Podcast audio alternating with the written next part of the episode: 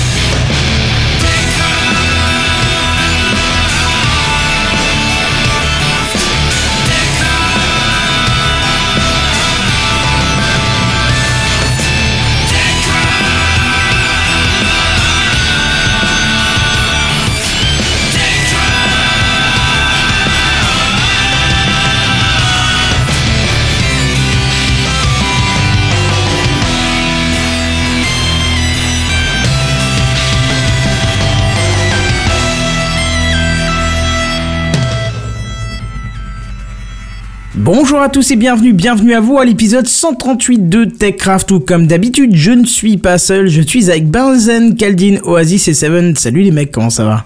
Salut. Bonsoir. La grande forme ? Ça va bien. Oui, un peu de vacances. Ouais, il y a une petite odeur de vacances là, tu sens déjà le petit fumet de Noël qui arrive. Plus que 400 jours et c'est bon quoi. Plus que 400 jours et c'est bon, alors là faut que tu m'expliques. Bah, ah oui, non, les vacances c'est demain, mais certains bossent encore la semaine prochaine, c'est pour ça que je dis ça. Ah, t'as dit 4-5 jours, moi j'ai compté 400 jours. Mais pareil, 4-5 jours. Mais je me disais aussi, qu'est-ce qu'il me dit là, il va être en vacances que dans un an, le pauvre. 400 jours, le mec ça y est, il voit à long terme, tu sais. Non, c'est bon, je m'en passerai. On sait jamais quoi. Des fois que tu passes jusqu'à la fin de l'année prochaine, ce serait triste. Non, quand même. C'est bon, j'en passerai. Non, effectivement, dans 2 heures, allez, gros max, on va être en vacances déjà pour Techcraft, puisque on vous en reparle dans une seconde ou deux, le temps que je retrouve le jingle. Je le trouve pas, c'est génial. On dirait que je l'utilise jamais. Ah, si, le v'là. Enfin, c'est l'introduction. Bon, on va essayer de faire vite aujourd'hui. Oh, tu parles, c'est encore un truc qui va durer des heures, ça. Voilà, juste pour vous dire que ça y est, c'est les vacances pour nous. On fait le dernier épisode ce soir en live ou en podcast pour ceux qui nous écoutent en rediffusion. N'hésitez pas d'ailleurs à venir le jeudi soir en live, c'est quand même sympa. Il y a l'ambiance, il y a les commentaires, on a tout dans les commentaires. On a un russe apparemment, donc bonjour à toi si tu comprends le français ou bonjour. Oui. Oui, ça a l'air d'être du russe, je suis pas spécialiste, mais ça a l'air d'être du russe. Ça a l'air d'être des pays de l'Est, ouais. Voilà. Langue slave, on va dire. Ouais, et puis il y en a un qui dit hola. Ah, et aussi un espagnol, je sais pas d'où ce monde arrive de partout, mais c'est cool, on est heureux de vous voir. Vincent, je crois que tu maîtrises un peu l'espagnol, pourrais-tu leur dire bonjour ? Hola, écrit hola. Ouais, non, mais c'est simple, ça, c'est ce qu'il a écrit déjà.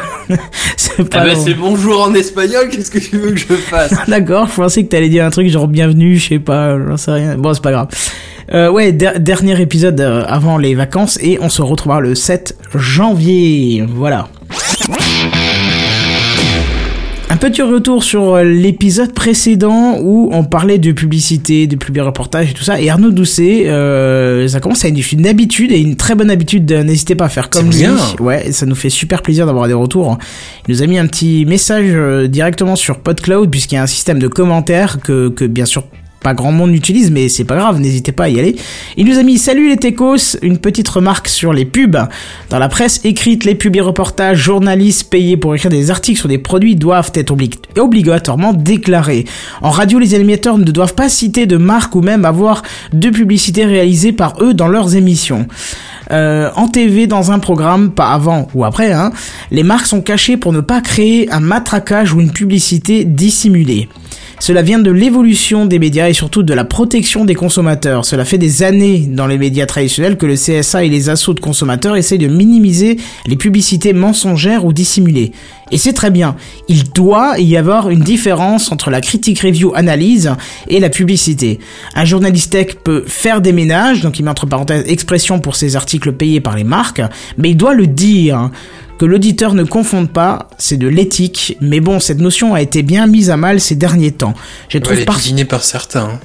Je trouve parfaitement normal que cela s'applique à des youtubeurs pros, surtout avec un public jeune, mais ça doit être mon côté vieux con aigri. Un avis par rapport à ça ? Je sais plus ce qu'on disait la dernière fois, mais c'est le fait de le dire avant qui... Enfin, si tu le dis avant, moi, ok, d'accord.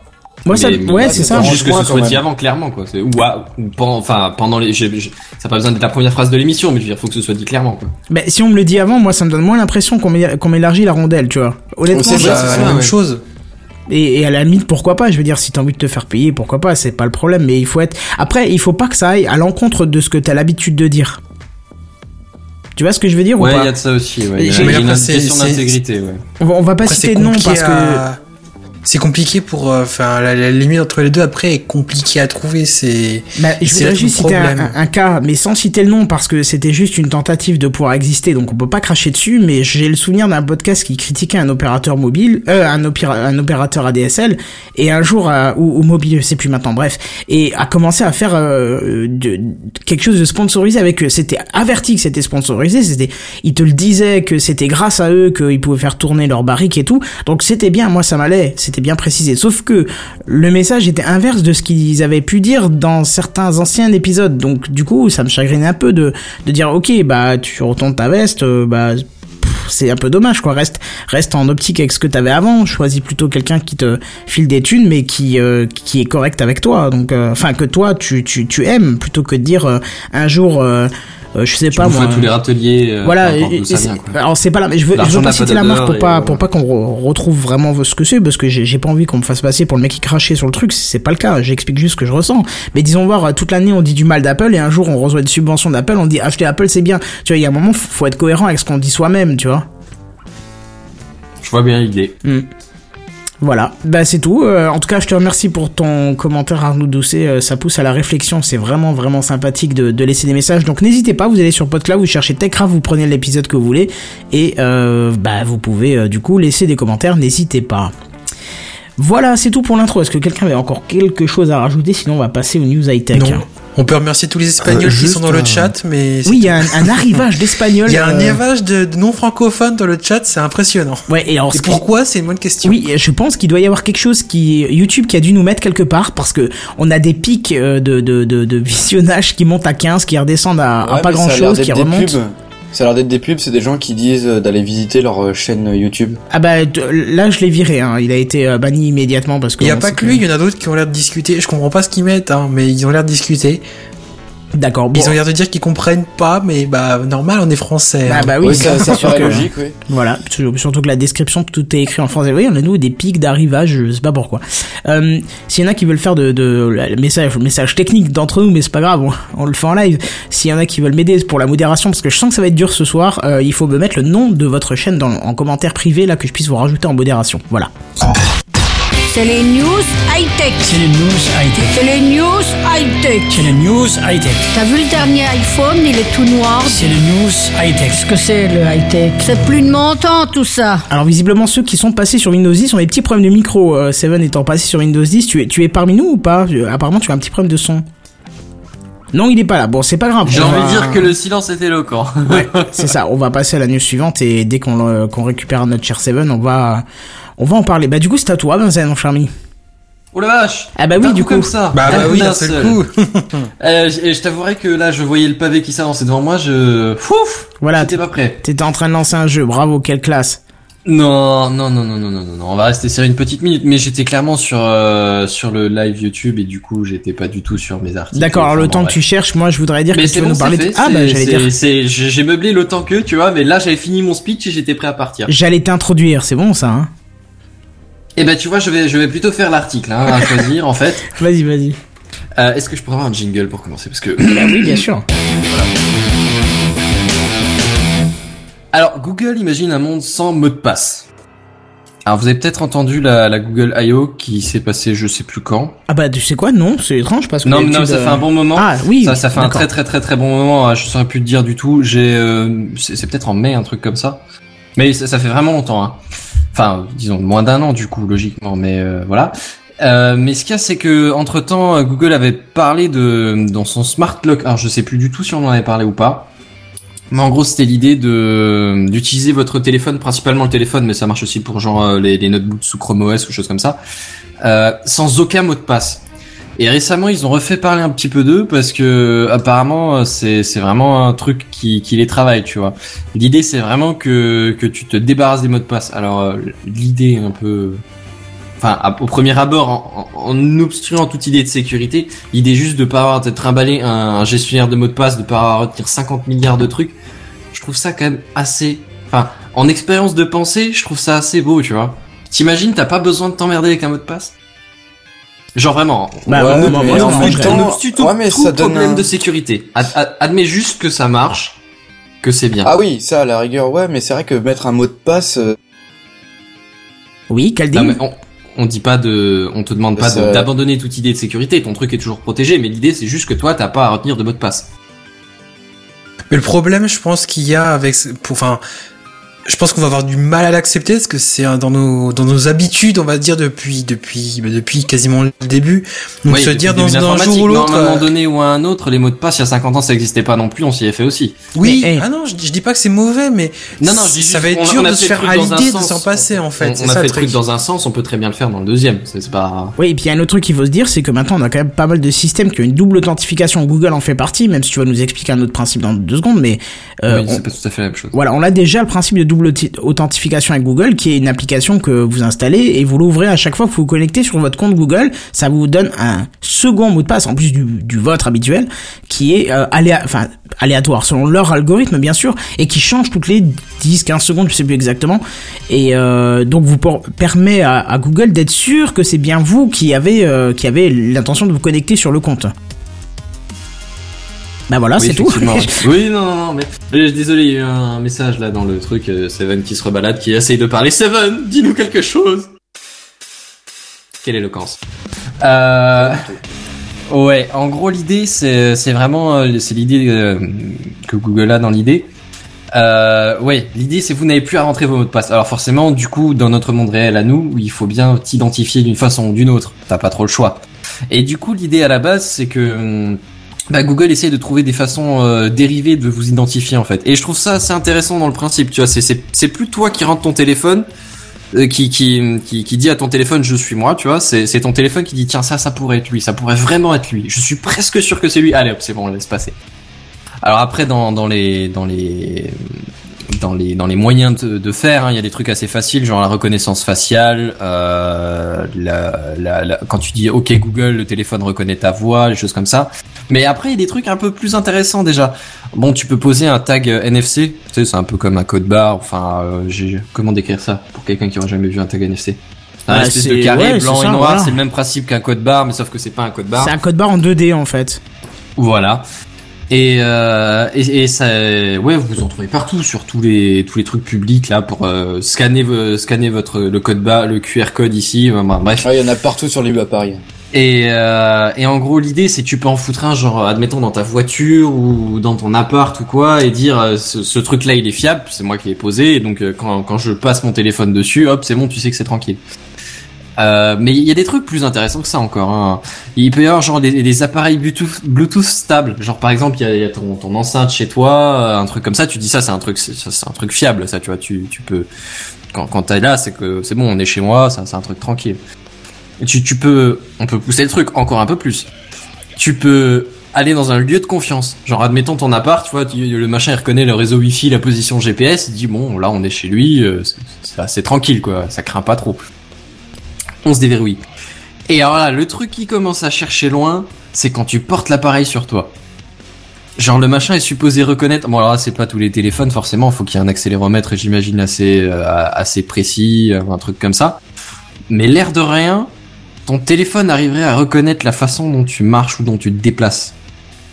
Et là, je trouve que ça commence quand même à tirer loin, tu vois. Je sais pas si c'est genre ta vitesse, t'as ton, c'est chelou, ton hauteur d'enjambée ou des trucs comme ça, mais chacun a une marche assez propre à lui aussi quoi. C'est vrai qu'il y a des variations quoi. Tu te penches peut-être plus d'un côté que de l'autre ou des trucs comme ça, j'imagine. Bah c'est peut-être ouais. Après, il précise, hein, bon, il donne pas la méthode exacte de ce déverrouillage, mais en gros, il dit, si par exemple tu montes dans un bus ou un truc comme ça, tu vois, le machin peut perdre ses repères un petit peu pendant 5-10 minutes, tu vois. C'est des choses comme ça. Quand tu sors du véhicule, quand tu rentres dans un véhicule ou quoi, vu que tu changes ton déplacement, il peut avoir un peu du mal ou des choses comme ça. Mais en gros, apparemment, ils vendent le truc comme quoi ça marche sur tous ceux qui sont sur Android 5, du coup. Je crois que c'est 5, non ? C'est quoi la dernière version ? Alors là, je peux pas te dire, je suis vraiment pas un spécialiste, ça serait 7 plutôt. Oasis, est-ce que tu peux parler et me dire quelle est la version d'Android actuelle ? J'en ai aucune idée. Je crois que c'est la 6 de mémoire. Ça, c'est la nouvelle qui est sortie et qui, donc, sur les Nexus et choses comme ça, c'est ça ? Il semble que c'est la dernière qui a annoncé et qui est la dernière actuelle de Alors, je crois que c'est la 5, du coup. Je crois que c'était celle d'avant, mais je suis pas sûr. C'est 6.0 alias... Ah, faut ouvrir la news pour le savoir. Bah, il me semble que ça doit être la 5. Du coup, t'as pas besoin de... La dernière version de la plateforme est maintenant Android 6.0 alias Marshmallow. Oui, mais du coup, en gros, ce dont je vous parle, c'est, il me semble, la 5. D'accord. Et bon, alors pour débloquer votre téléphone en lui-même, c'est pas trop mal, mais ça suffit pas parce qu'il faut quand même encore que tu te tapes des mots de passe, genre j'en sais rien, moi tu veux te connecter à ton adresse mail qui serait pas ton adresse Gmail, ou te connecter à je sais pas quelle application. Bon, la banque c'est vraiment sensible, mais admettons, dans le monde idéal, ce serait l'idée. Ou j'en sais rien, moi n'importe quel compte, qu'est-ce qu'on peut utiliser comme compte pas Google, ton compte, j'en sais rien. Microsoft. Ouais, compte Microsoft, compte Indigo, Steam, le compte France Connect. Oui, on t'entend ça. Le compte France Connect, tu sais, on l'a parlé déjà 2-3 fois, ça aurait été drôle ça. Ouais, ton compte France Connect par exemple. Ton compte, Snapchat, Messenger, ça c'est Facebook, enfin voilà, des trucs comme ça. Ces comptes-là, admettons dans l'idée. Parce que là, du coup, l'idée, c'est vraiment que ton téléphone te débarrasse des mots de passe. Donc, en gros, l'idée, c'est que il se connecterait automatiquement avec des identifiants que t'aurais enregistrés dans Chrome, et en chopant ton identification à toi, quand ton téléphone te reconnaît, il t'identifie toi-même tout seul. Et du coup, l'idée, c'est qu'il te réidentifie sur les applications. Alors par contre, le problème, c'est qu'à l'heure actuelle, il n'y a pas tellement d'applications qui sont compatibles avec ça. Je crois que c'est une API que Google a mis en place, mais je crois qu'il y a une dix-quinzaine d'applis qui sont disponibles pour ça en ce moment. Ah, c'est déjà pas mal, hein. Bah oui et non, parce que l'air de rien, regarde sur ton téléphone combien t'as d'applis, quoi. Ouais, bah si c'est des trucs complètement inconnus, ça va. Mais il y a un truc que j'aime beaucoup, par exemple, tu vois, c'est les trois proposent ça, que Google, Facebook et Twitter l'utilisent, c'est l'authentification via leur compte. Tu sais, par exemple, tu veux t'inscrire sur un service, mais franchement, faut être honnête, on a toujours la flemme de devoir entrer nos pseudos, nos machins, nos mots de passe, des machins. Via Google. Ouais, voilà, c'est ça. Alors via Facebook, ça me pose un peu plus de problèmes parce qu'il y a trop d'infos, je trouve, sur Facebook, on y met. Oui, puis tout le temps. C'est ça. Moi, je préfère via Google parce que c'est un truc. Il y a que des trucs de ce type-là, tu vois. Facebook, à la limite, c'est plus personnel, c'est plus les contacts et tout. Google, je mets moins de contacts, à part, disons, les Google+, où c'est juste nos quelques cercles de sortie ou de trucs comme ça, mais c'est moins un truc public non plus. Moi, je le fais plutôt par Twitter, parce que il y a que mes tweets et mes conneries, il y a aucune info perso, alors que Google, potentiellement, tu peux avoir ton adresse Gmail, c'est mon cas, pas de tout le monde, hein, mais c'est mon cas, et... Au nom de services qu'on utilise, tu peux te dire qu'ils peuvent vraiment choper beaucoup d'infos. Mais là, c'est quand même vachement pratique, ouais, comme tu disais, pour t'identifier sur des sites à la con où t'as pas envie de te créer un nouveau mot de passe, c'est un identifiant à chaque fois. Donc voilà. Ouais. C'est bien. Quarantaine de noms, en fait, je me suis trompé, j'ai un peu sous-estimé le truc, c'est une quarantaine de noms apparemment, d'éditeurs qui proposent ça. Alors bon, c'est du coup des applis sur le monde Android, hein, sur le monde, Android, parce que c'est pour les Chrome OS ou les téléphones sous Android. Mais en gros, c'est ça l'idée. Ok. C'est tout ? Ouais. Est-ce qu'on a récupéré Seven, du coup, au passage ? Bah oui, bien sûr.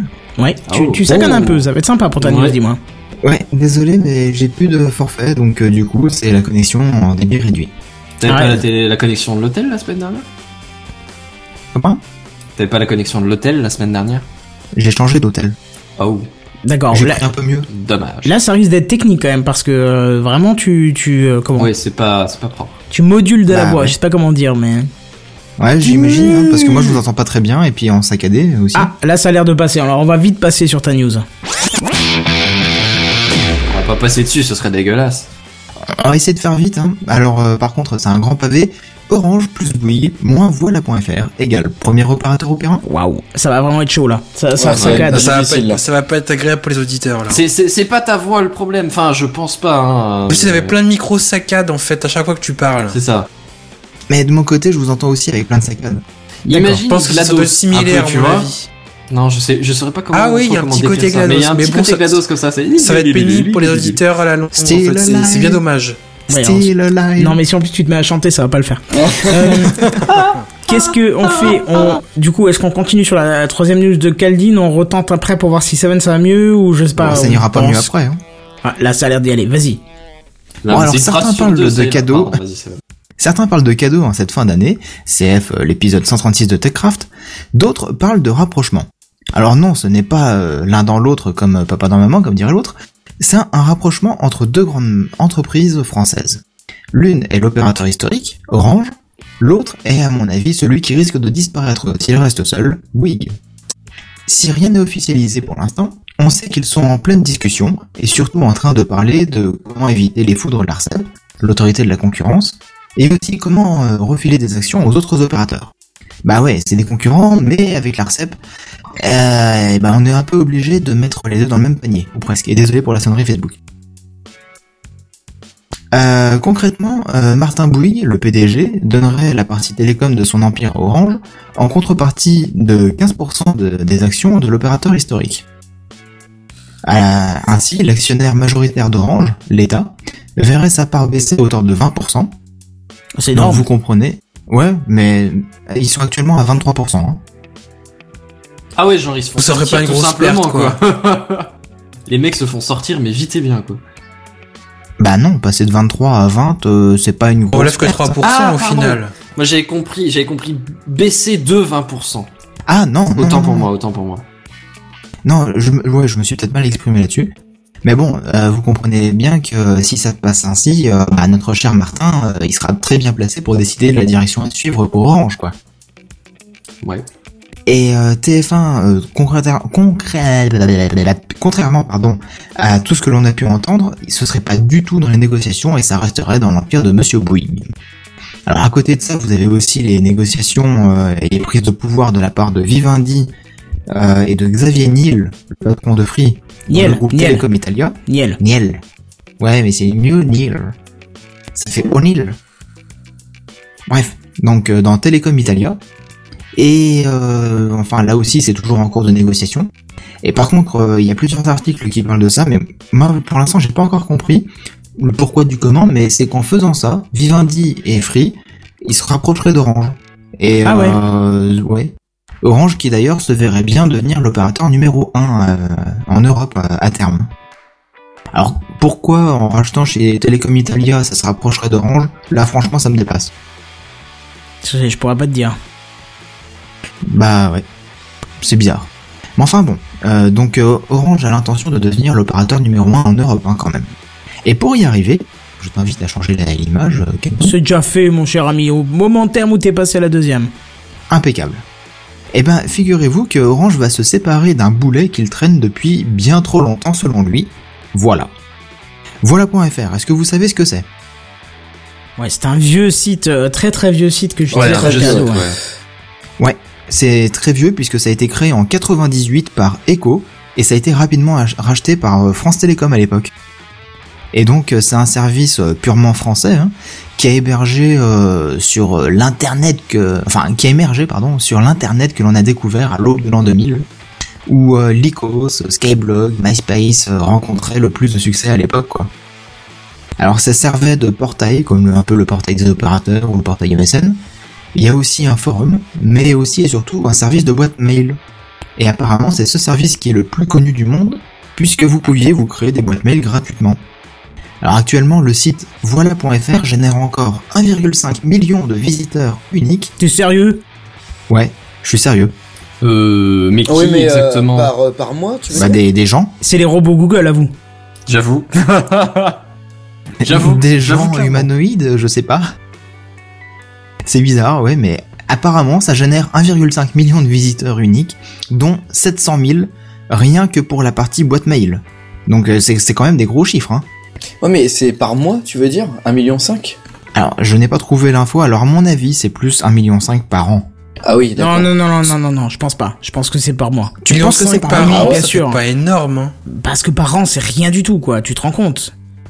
Mais c'est un service qui est vieux depuis 17 ans. Oui, mais quand même, il y a tellement d'internautes, tu te rends pas compte. 1,5. Alors attends, c'est simple, on va chercher, tac, je suis pas très doué là. Ça fait 4109 personnes par jour.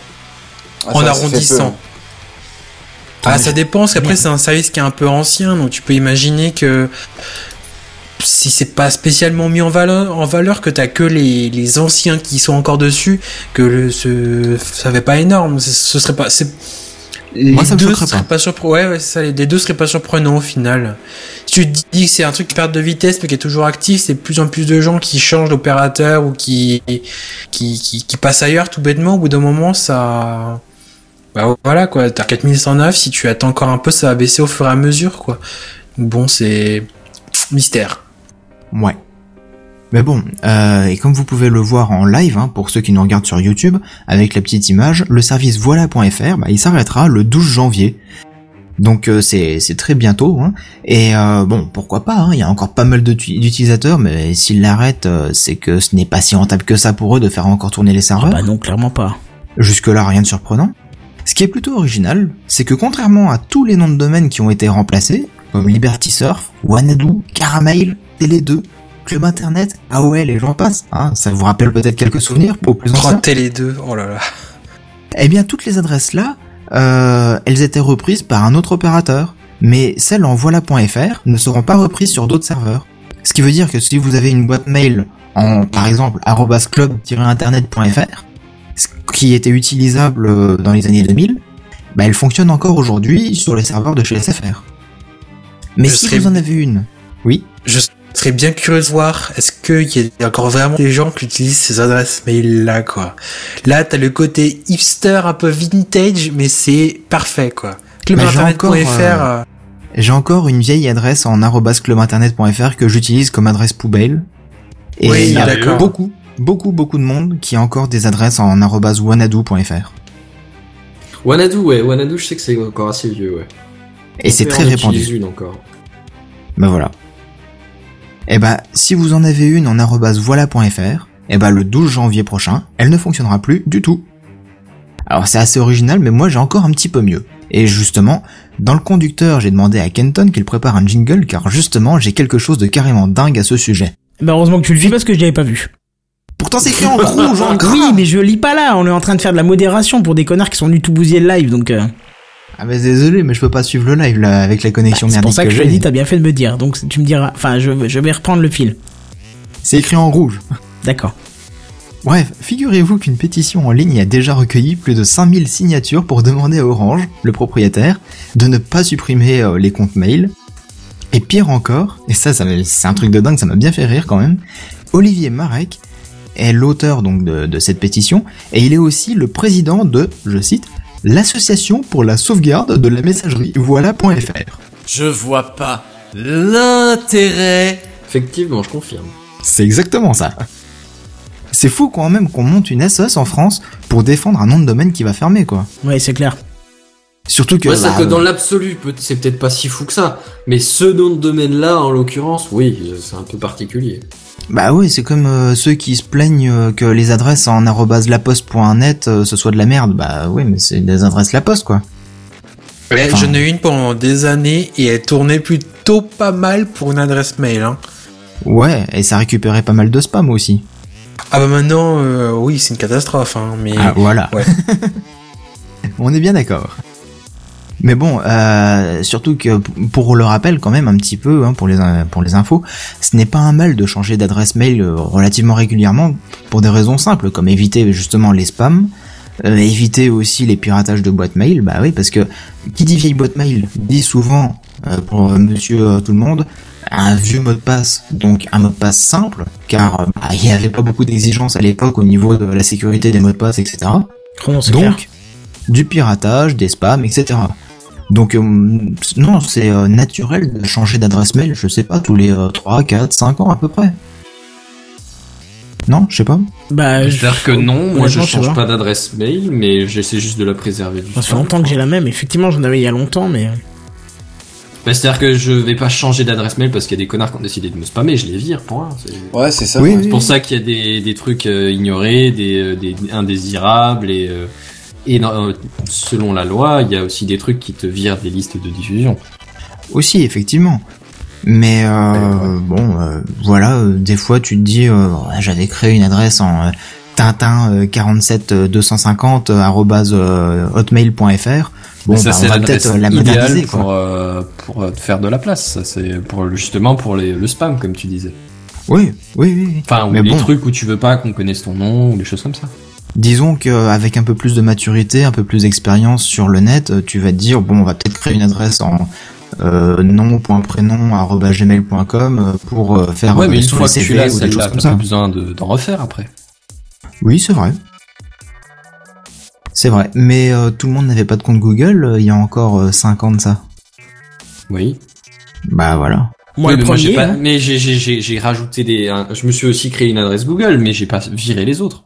D'ailleurs, j'utilise pas la Google à la place des autres, je l'utilise en plus. Mmh. Enfin bref, comme tu dis, bah, figurez-vous quand même qu'il y a des gens qui n'ont jamais quitté leur vieille boîte mail en voilà.fr, donc au bout de 17 ans, enfin voilà, ça veut dire qu'ils sont très fidèles, ces gens-là, quoi. Effectivement. Voilà. Eh ben, écoute, parfait, nickel, t'as réussi à faire ta news sans trop être saccadé, c'est bien, c'est génial. Ouais, un tout petit peu, quand même, hein. Un souci de moins pour moi, tu vois, ça me va. Du coup, bah, qu'est-ce qu'il nous reste ? Bah oui, il nous en reste encore une, on va passer directement à Caline. Et oui.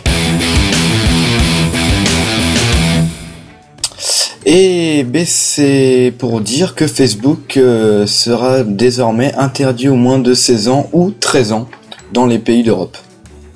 Il y a en fait la commission des libertés civiles du Parlement européen vient de voter donc pour une nouvelle loi qui c'est pour ça qu'il y avait session parlementaire cette semaine.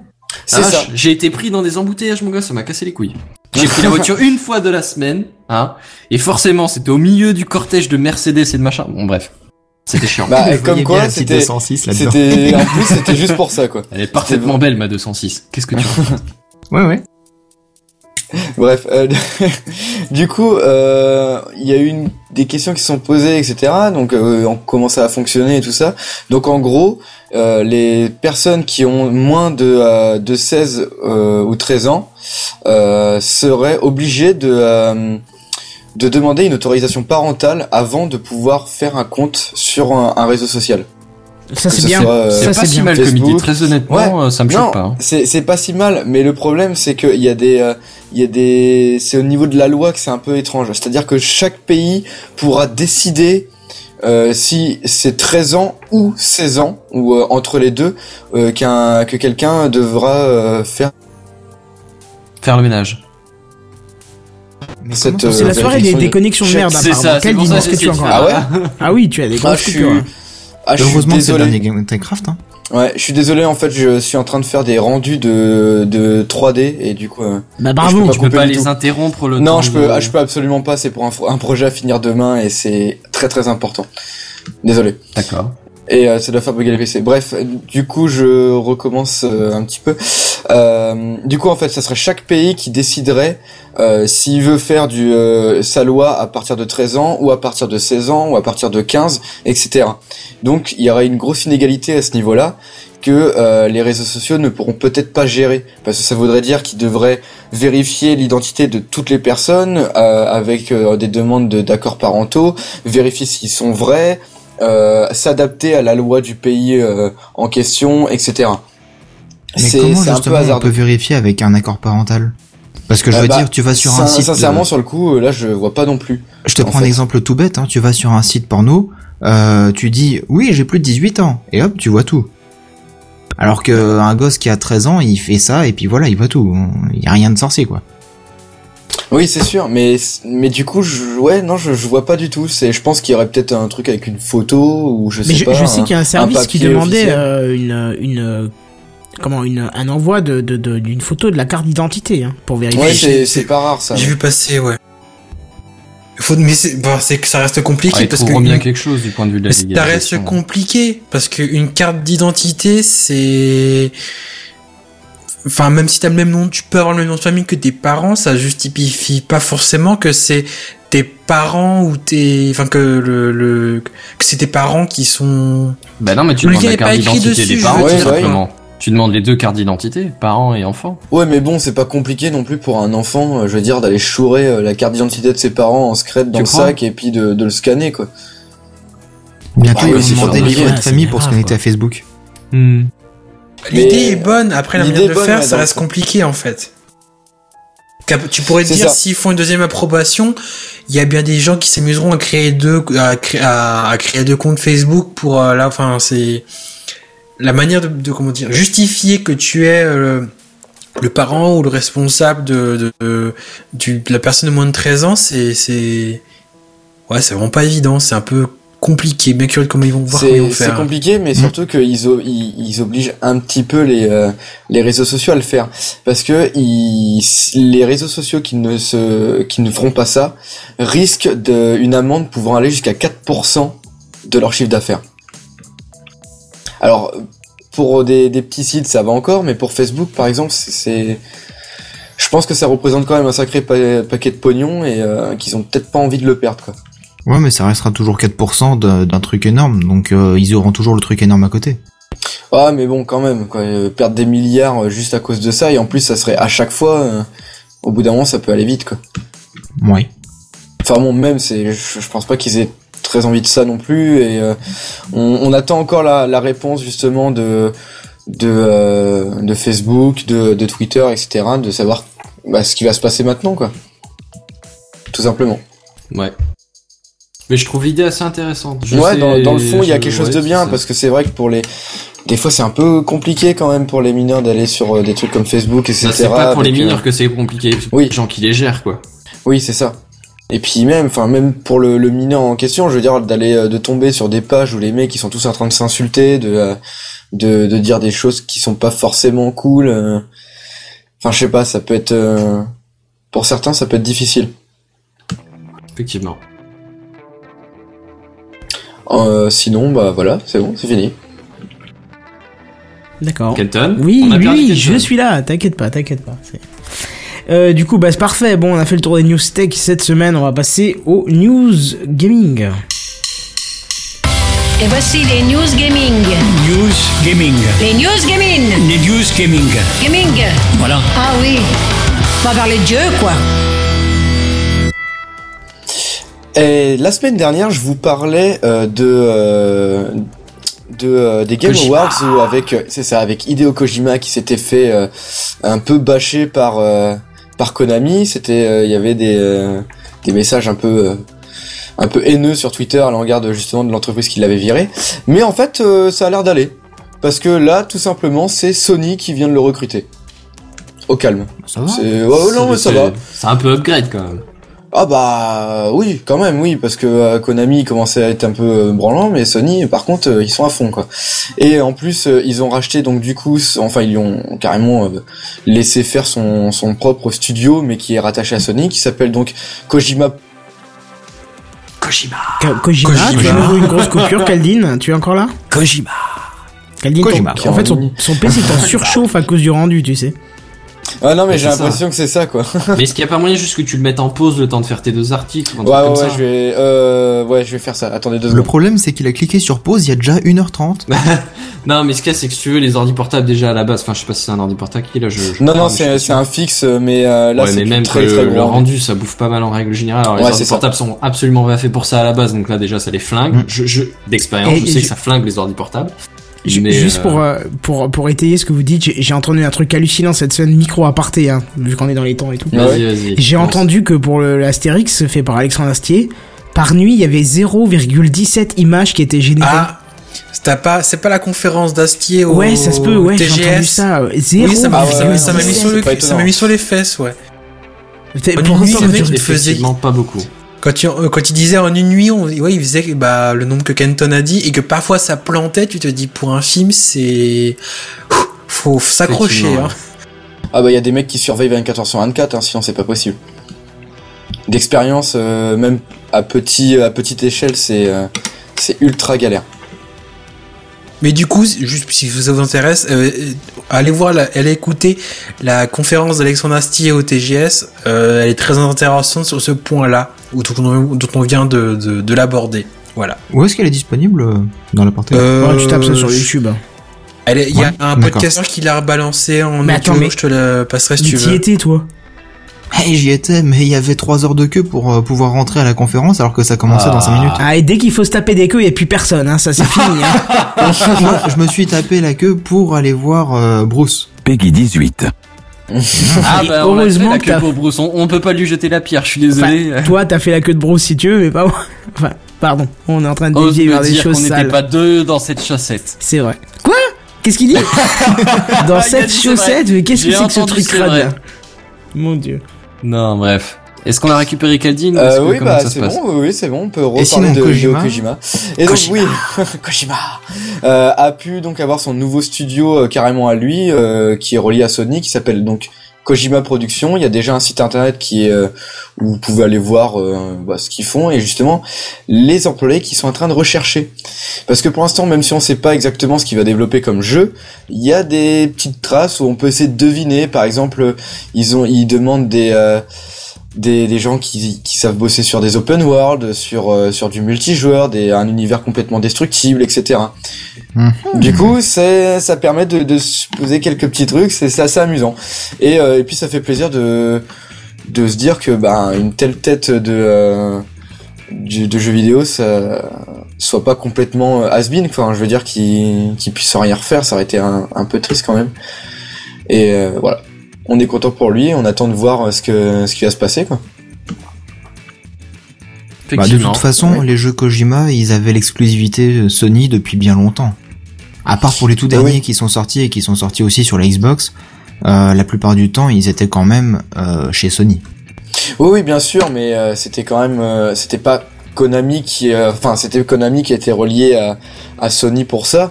Mais là, c'est carrément, il aura peut-être plus de liberté parce que ça sera vraiment Kojima Production. Donc ça va vraiment être lui qui va gérer son truc de A à Z, ce qui lui permet beaucoup plus de liberté et plus on peut espérer de se faire avoir. Liberté, mais il y a quand même pas un studio indépendant non plus. C'est quand même un studio de Sony. Donc bon. Ah oui, c'est pas du tout du studio indépendant. Je veux dire, vu le gars, je pense pas que Sony leur donne juste 10€ pour le mois, quoi. Ouais. Mais du coup, il y aura probablement des comptes à rendre à Sony quand même au final. Oui, c'est sûr. À mon avis, ça va être genre un jeu par an ou un truc dans le genre, quoi. Mais bon, si Kojima arrive à aller au bout de ce qu'il veut faire. S'ils arrivent à faire un partenariat propre, oui, c'est ça. Bénéf. Je pense que Sony, là, ils ont quand même un peu confiance en lui. Ils doivent connaître quand même le gaillard, quoi. Bah ouais, j'espère. Oui. Kadine, est-ce que tu veux prendre un schluck de flotte avant de continuer sur ta 3e news d'affilée? Non, ça va aller, je peux gérer, Ok, on enchaîne.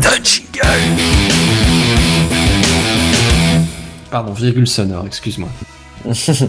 Alors là, je vais vous parler d'une petite nouvelle. Alors, on ne sait pas vraiment si c'est quelque chose de concret, mais un brevet a été déposé par des personnes travaillant chez Nintendo pour une manette. Et c'est pas n'importe quelle manette, c'est une manette qui serait avec un pad totalement tactile. En plus d'avoir des boutons de les sticks droits, les sticks gauches, les A, B, etc. Il y aura donc tout un écran, toute une façade qui serait totalement tactile avec un écran dessus. Est-ce qu'il y a pas ça, genre... Oui. De quoi ? En gros, vas-y Seven. Je disais, il continue sur le gameplay bizarre. Ouais, moi j'aurais plutôt dit, en gros, ils se sont inspirés de la PlayStation et ils ont fait un mix entre ce qu'il y avait sur la PlayStation et ce qu'ils avaient sur leur dernière manette qui effectivement était un peu bizarre. C'est ça. Du coup, ça permet en fait de ce qui était sous-entendu déjà dans d'autres rumeurs, c'est que ça serait autant une console de salon qu'une console portable. Du coup, c'est comme la Wii U déjà. Ouais, mais la Wii U, tu peux pas l'utiliser n'importe où non plus. Je veux dire, tu joues chez toi avec une manette qui a un propre écran, etc. Mais tu peux pas l'emporter, je sais pas, dans ton train, etc. pour jouer au jeu que t'as sur Wii U. Une manette portable, genre totalement indépendante ? Bah, de ce qui serait sous-entendu, c'est à peu près ça, quoi. Et avec, ce serait pas la remplaçante de la 3DS? Bah, justement, si, parce que ça serait avec un effet, avec un rendu 3D sans lunettes, donc ça fait penser à ce qu'ils ont fait déjà avec la 3DS. Ça serait un écran qui serait une dalle totalement en LCD ou en OLED. Et, enfin voilà, quelque chose de propre, quelque chose qui va bien fonctionner, mais du coup, ça fait vachement penser à ce qu'ils ont déjà sorti. Du coup, pourquoi ils mettent un brevet là-dessus? On sait pas exactement si c'est pour juste protéger une idée un petit peu améliorée de ce qu'ils ont déjà fait, ou si c'est vraiment pour une autre console, la future Nintendo NX, qui est comme ça qu'on l'appelle actuellement. On sait pas du tout. Barbaros nous dit qu'il y a des chances que ce soit un brevet de protection. C'est pas bête, ça aussi. Oui, c'est sans doute ça, hein. Je veux dire, ils ont peut-être juste voulu protéger une idée qu'ils avaient eue, mais et pas plus, quoi. Mais enfin, je sais pas, ça donne envie de rêver quand même un petit peu, quoi. Je veux dire, c'est quand même les créateurs de la GameCube, quoi. Ouais, mais justement, c'est pas ça qui nous fait rêver. Oh là là. Oh, la GameCube, quand même, c'est pas mal, quoi, ça va. Ah oui. Tu m'aurais dit qu'ils avaient créé la PS2, là, oui, d'accord, mais non, c'est la GameCube. Bah, la Super Nintendo, Super Nintendo, des consoles qui ont marqué leur temps, quoi. La NES, oui, d'accord, là, ils m'ont fait rêver, oui. Puis et même la Wii en tant que telle, je veux dire, c'était quand même super cool pour l'époque. Elle a pris une claque, hein, c'est dommage. Hein. Technologiquement, elle a pris une tellement grosse claque que j'ai préféré remettre une Super Nintendo en route que la Wii, hein, pour te dire. Hein. Non, je comprends bien, mais il y avait quand même un truc cool quand c'est sorti de pouvoir avoir une manette qui soit totalement contrôlable à la main, etc. Enfin, c'était cool, quoi. Il y avait un truc. Et je trouve que la Wii U, elle a pas tellement apporté quelque chose de nouveau au final. J'étais pas super convaincu de leur truc.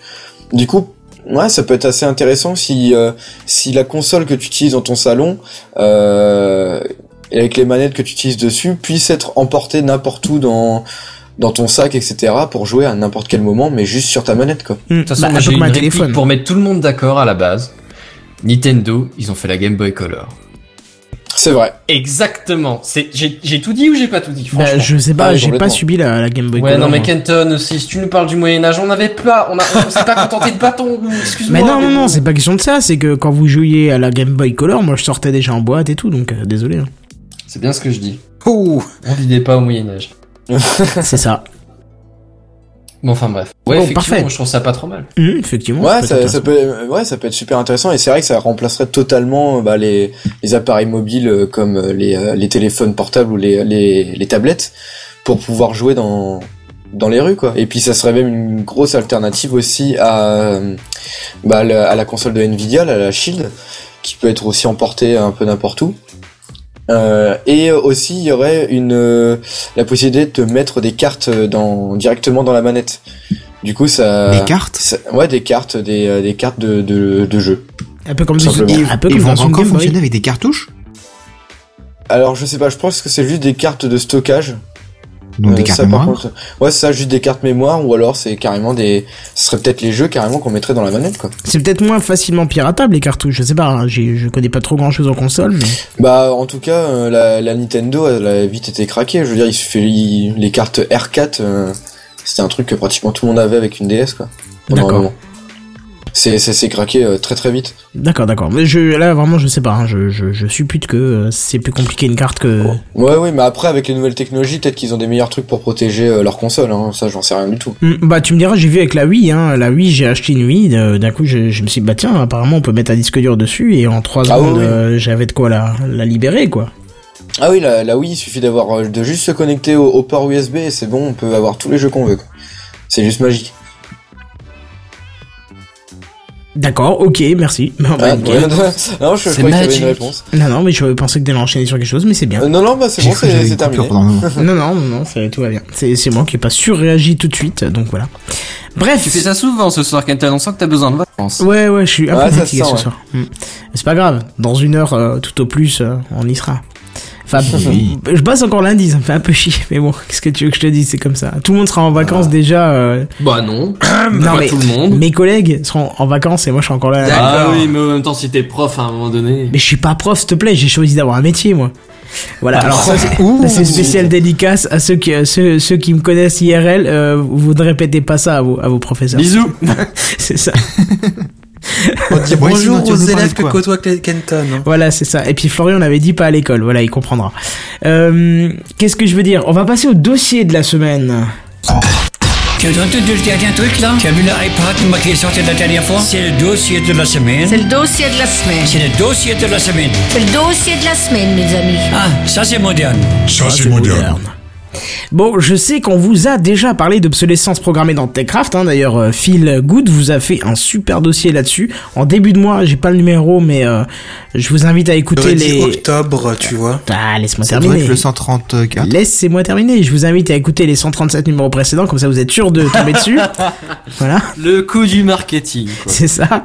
Mais d'ailleurs, comme on vous a apporté peu de solutions, enfin si, il y avait une machine à laver à monter soi-même, ce qui d'ailleurs m'avait bien tenté si elle était pas aussi chère. Mais en fait, honnête, c'est pas tous les jours qu'on change de machine à laver.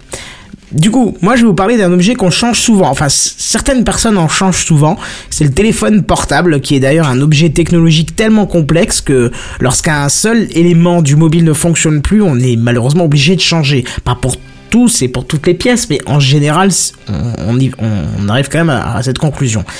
Et moi, on vous a déjà parlé de téléphone modulaire, hein, mais bon, pour l'instant, ça reste téléphone blocs. Voilà, exactement, ça reste du prototype et c'est pas très à jour, faut avouer.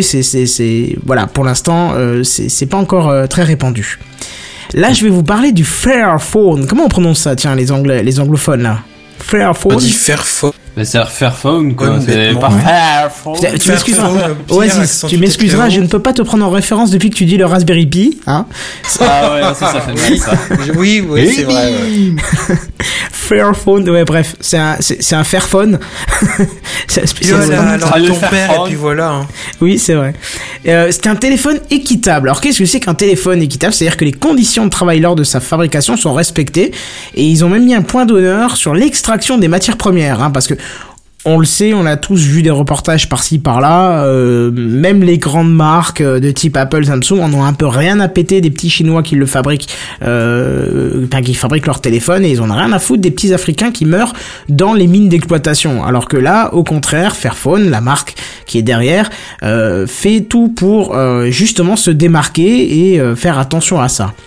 D'où le nom du téléphone. Fair. Ouais, c'est ça. Et alors, ça aurait un sens. Oui, mais c'est fait pour ça. Hein. Autre point où il se démarque, c'est dans son cycle déjà prévu de recyclage. Alors, point de éco-participation ou machin. Alors, si, elle y est parce que c'est une loi française, mais eux, au moins, ils se sont pas dit, les gens vous payent une taxe d'éco-participation, donc on s'en branle. Non, au contraire, ils ont étudié le truc. On va venir en détail là-dessus. Et ils ont même encore prévu mieux que ça, c'est qu'il est capable d'être réparé. Et ça. Du coup, c'est un téléphone jetable? Jetable, non, tu vas comprendre, je t'explique, parce que je t'avoue que le jetable, le concept est un peu particulier, mais non, c'est pas du tout ça, au contraire. Il est fait pour être gardé plus longtemps parce que même si effectivement certains mobiles se réparent, genre on change l'écran, machin, mais il faut quand même dire que c'est pas vraiment prévu à la base, surtout pour le démonter. Vous avez déjà démonté un téléphone, c'est une catastrophe à remonter. Enfin voilà, il y a des vis qui sont plus petites que vos cheveux. Enfin c'est énorme quoi, mais bref. Surtout si les téléphones sont comme beaucoup maintenant sont collés ou dès que tu l'ouvres c'est fini, tu peux plus le remonter, il est cassé quoi. Alors si vous n'avez pas été scotché par le début de cette news, sachez que c'est pas tout, il est en fait entièrement réparable et en plus, c'est toujours pas fini, il est possible de l'upgrader comme un phone blocks, c'est-à-dire qu'on peut changer les éléments. Et il a tellement bien été étudié qu'il est indiqué, et j'ai vu une vidéo, c'est terrible, qu'il lui faut moins de 20 secondes pour séparer le corps du téléphone de son écran. Donc en gros l'ouvrir. Voilà, moins de 20 secondes, je vous assure. Allez voir la vidéo, je vous en reparlerai après, c'est complètement hallucinant. Alors qu'est-ce qu'il a dans le ventre ? Parce que c'est bien beau d'avoir un téléphone en kit, on voudrait quand même que ça soit un bon téléphone. Eh ben il est pas si dégueulasse que ça, vous allez voir, puisque c'est un écran Full HD qui fait 12,7 cm de diagonale, donc en pouces je vous laisse faire les calculs. Un temps de réponse de l'écran tactile supérieur à la plupart des produits haut de gamme de 2015, s'il vous plaît, messieurs dames, hein, quand même. Sinon, qu'est-ce qu'on a dedans ? On a une puce Quadricœur Snapdragon 801. Spécial dédicace à fil. 2 gigas de mémoire, ce qui est tout autant qu'un téléphone haut de gamme aussi. 32 gigas de stockage. Bon, là, c'est pas terrible, mais ils ont mis un port micro SD, ce qui va permettre de mettre soi-même ses petites cartes pour augmenter le stockage.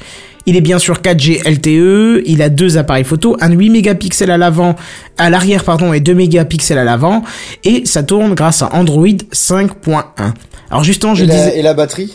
Je l'ai pas noté. La batterie est pas dégueulasse non plus apparemment. Elle fait parfaitement le travail. Il y avait pas de souci là-dessus. J'ai oublié de le noter. Il y avait une valeur, mais je l'ai pas noté parce que sinon j'allais me faire taper par Barbarousse parce qu'on parlait de batterie. Je pense que tu vois, à force de nous dire ça inconsciemment, j'ai pas dû la noter. Bref, je vous le disais avant. Moi, je vous invite à aller voir les photos du démontage. Vous tapez Fairphone 2. Je crois que c'est chez les numériques que vous pourrez avoir ça. Vous allez constater à quelle vitesse ça se démonte. C'est complètement hallucinant. Et justement, c'est parce qu'il n'y a pas de toute petite vis au format introuvable. Il n'y a pas d'éclipse qui pète au moindre démontage. Non, au contraire, tout tient grâce à sa coque qui entoure l'écran. Donc ça a l'air d'être un truc en caoutchouc comme ça, mais qui fait quand même assez sérieux. Ça fait pas pitos. Mais du coup, quand tu le fais tomber, est-ce qu'il se démonte en pièces détachées ou est-ce qu'il reste en un bloc quand même? Je pense pas. Vu ce que j'ai vu, je pense pas parce que c'était vraiment.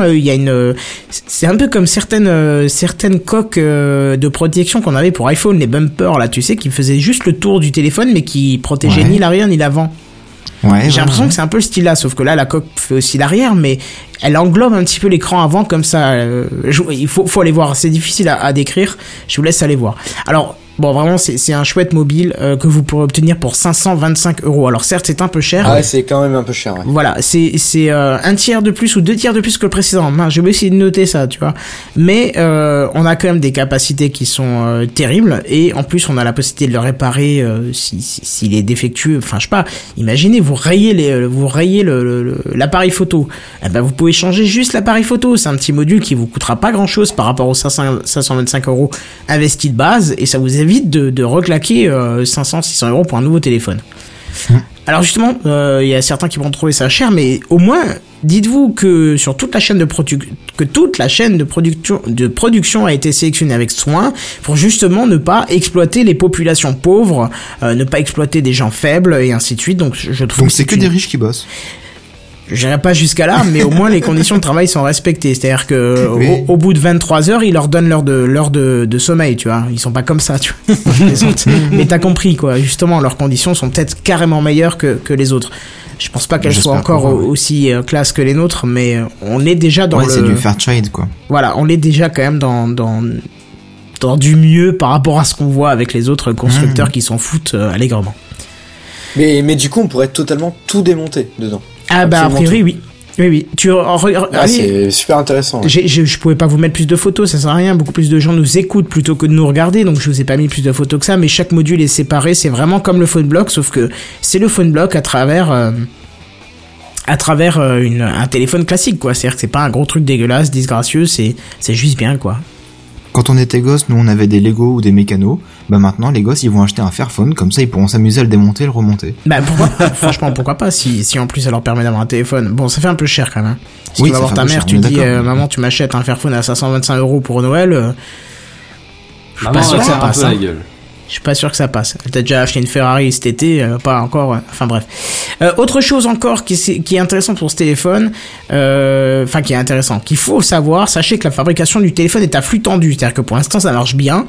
Et c'est-à-dire que chaque téléphone fabriqué part immédiatement en livraison, et justement à cause de ça, pour les acheteurs récents, il faudrait peut-être prévoir un petit délai entre le temps où vous le commandez et le temps où vous allez le recevoir, parce qu'il y a des listes d'attente. Mais en tout cas, voilà, si vous voulez avoir un téléphone et vous sentir pas responsable de la santé de gens qui vont se tuer à le faire pour vous, il y a un Fairphone 525 €.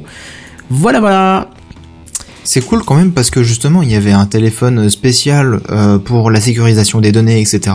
Maintenant on a un téléphone spécial pour la valorisation du travail des gens qui le fabriquent. Ça va devenir très politique d'acheter un téléphone bientôt. Hein. Ouais. Effectivement. Mais bon, c'est bien parce que du coup il y en a vraiment pour tous les goûts. Oui, c'est ça, c'est bien, exactement. Alors qui éventuellement serait intéressé par un téléphone comme ça s'il devait changer le sien? Bah franchement ouais, pourquoi pas, même si ça fait un petit peu cher à sortir d'un coup, quoi. Ce serait pas tout de suite, quoi. Bon, disons voir s'il n'y avait pas la barrière du prix. Est-ce que ça vous semble être un téléphone correct? Non, mais avec un si pareil, je veux dire. Oui, d'accord, oui, c'est vrai. Bon, ce cas, c'est quand même vachement la donne, quoi. C'est un tarif brut, hein. Il faut savoir que vos téléphones en tarif brut sont sûrement tout aussi chers. Alors peut-être pas le OnePlus, mais d'autres téléphones de type Samsung Galaxy, tout ça, de gamme comparable, sont tout aussi chers, sauf qu'il y a des facilités grâce aux opérateurs en France, mais Mais voilà, mais du coup, il sera pas donné avec des opérateurs. Je ne sais pas. On n'a pas d'infos là-dessus et c'est un peu dommage. Je pense pas. Je pense qu'il est exclusivement vendu via son site. Mais c'est vrai que ça aurait pu être une bonne chose de passer par un opérateur pour le vendre beaucoup moins cher. Bah ouais, carrément. Mais du coup, le problème, c'est que si ça va chez un opérateur, ça va juste détruire les autres portables, quoi. Enfin, tout le monde va vouloir se choper ça parce que ça va être de la super qualité pour peut-être pas très cher et puis qu'en plus on puisse être libre au niveau de chaque pièce, quoi. Je veux dire, dès qu'il y a un truc qui ne fonctionne plus dans ton portable, t'as plus besoin d'en racheter un. Bah justement, est-ce que ce serait pas une bonne chose de pouvoir mettre ça à disposition très facilement des gens, parce que justement ton téléphone, t'es pas obligé de le jeter comme un Kleenex une fois que tu t'es mouché dedans, et en plus tu respectes les gens qui travaillent dessus pour le fabriquer. Moi je sais pas, je pense que là on a quand même quelque chose de sympa. Les opérateurs ils y perdent. Qu'est-ce qu'ils y perdent? Bah parce que ils gagnent de l'argent pour sur chaque contrat dès qu'ils mettent un portable. Bah, ils en gagneraient aussi avec eux. Oui, mais sauf qu'ils gagneraient que pour un seul portable. Je veux dire, là avec l'obsolescence programmée, c'est justement pour que ces gens-là se fassent plus d'argent. Ah, donc, je vois pas pourquoi maintenant ils se diraient un portable qui peut être acheté qu'une seule fois pendant 10 ans, bah oui, bien sûr, je vais commercialiser ça. Bah, à eux de revendre des pièces, alors, à la limite, tu vois, de vendre des accessoires. À la rigueur, mais je pense qu'ils y perdraient beaucoup trop à faire, à mettre ça à la disposition de tout le monde, librement. C'est bien dommage, parce que c'est une superbe initiative et on serait ravis que tout le monde commence à passer là-dessus, quoi. Apple, si tu m'entends, Samsung, si tu m'entends, prends-en de la graine. Ça aurait été bien. Improbable. T'as toujours espéré, écoute, l'espoir fait vivre. Bon, voilà, qu'est-ce que je veux dire ? Là, c'est fini pour mon petit dossier. C'était un petit, pas très long, mais au moins, je trouve que c'était sympa. Je trouve que ça sortait un petit peu de la news high-tech, plus un dossier pour que ça reste dans le temps. Mais voilà. Qu'est-ce que je vous propose de passer au coup de cœur de la semaine ? Ça vous va ? Ouais, ça me paraît logique. Eh ben, écoute, c'est parti.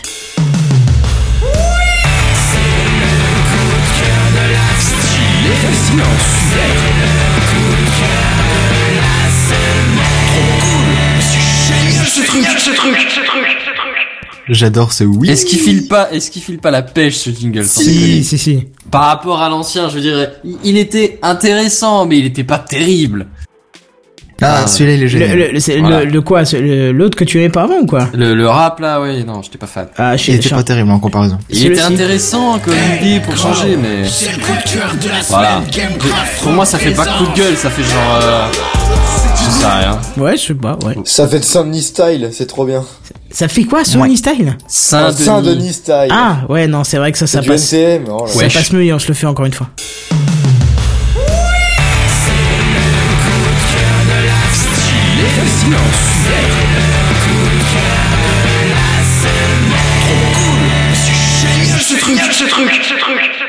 Non, c'est clair, il donne le sourire directement ce jingle. Oui, c'est tellement ça en fait. Avec le nombre de jingles que j'ai déjà fait pour Techcraft, c'est difficile de trouver de nouvelles idées aussi, tu vois. Donc non, mais je critique pas l'idée. C'est une question d'inspiration en fait. Vous avez parlé à trois en même temps, je n'ai strictement compris personne. Ce n'est qu'une question d'inspiration en fait, mais c'est là le problème. Ouais, mais c'est ça le problème. J'ai des fois de l'inspiration, mais des fois j'expire juste après et du coup l'idée part avec. C'est.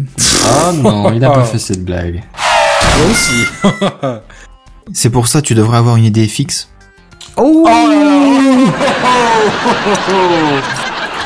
et que quelqu'un tape sur cet homme avec un marteau, vite. Ah, c'est la fête là. Ouf. Bon, en tout cas, mais paraît que c'est toi qui as un coup de cœur, mon cher Sébastien. Tout à fait. Ah bah, vas-y. Et étant donné que c'est le dernier Techcraft de l'année, il était inconcevable d'imaginer nous quitter sans parler de quelqu'un qui nous est cher, notre fidèle Elon Musk, évidemment. Alors je sais qu'un d'œil un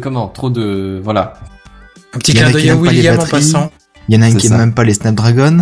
Et puis il y a Monsieur Fascinant qui s'il nous écoute, il sera content d'entendre ça. C'est ça. Alors évidemment, Elon, à chaque fois qu'il fait quelque chose, il y va pas par quatre chemins quand il a une idée en tête. Sa dernière lubie en date, non, ça ne va pas parler de batterie, rassurez-vous, c'est d'imaginer un monde, notre monde, dans quelques années, avec l'intelligence artificielle, l'IA, partagée avec tous et pour tous. Oula, ça y est. Ouais, rien que ça. Alors Benzen, vous avez déjà parlé, il y a un bon moment de ça déjà, de machine learning. Et puis on vous avait déjà parlé d'intelligence artificielle, Siri, Ok Google et Cortana ne sont que des exemples que l'on peut voir au quotidien. Mais sachez quand même que c'est bien plus que ça, l'intelligence artificielle. Et tonton Elon, dans tout ça, il a écrit une lettre ouverte contre les robots tueurs et les critiques récurrentes faites à la robotique et à l'IA en général. Ouais, on avait parlé de ça, justement. Ah ouais ? Ça m'avait échappé. Pas de la lettre, mais des critiques qu'on faisait aux robots tueurs. Parce que c'était ridicule. Ah oui, effectivement, oui, ça me dit quelque chose maintenant.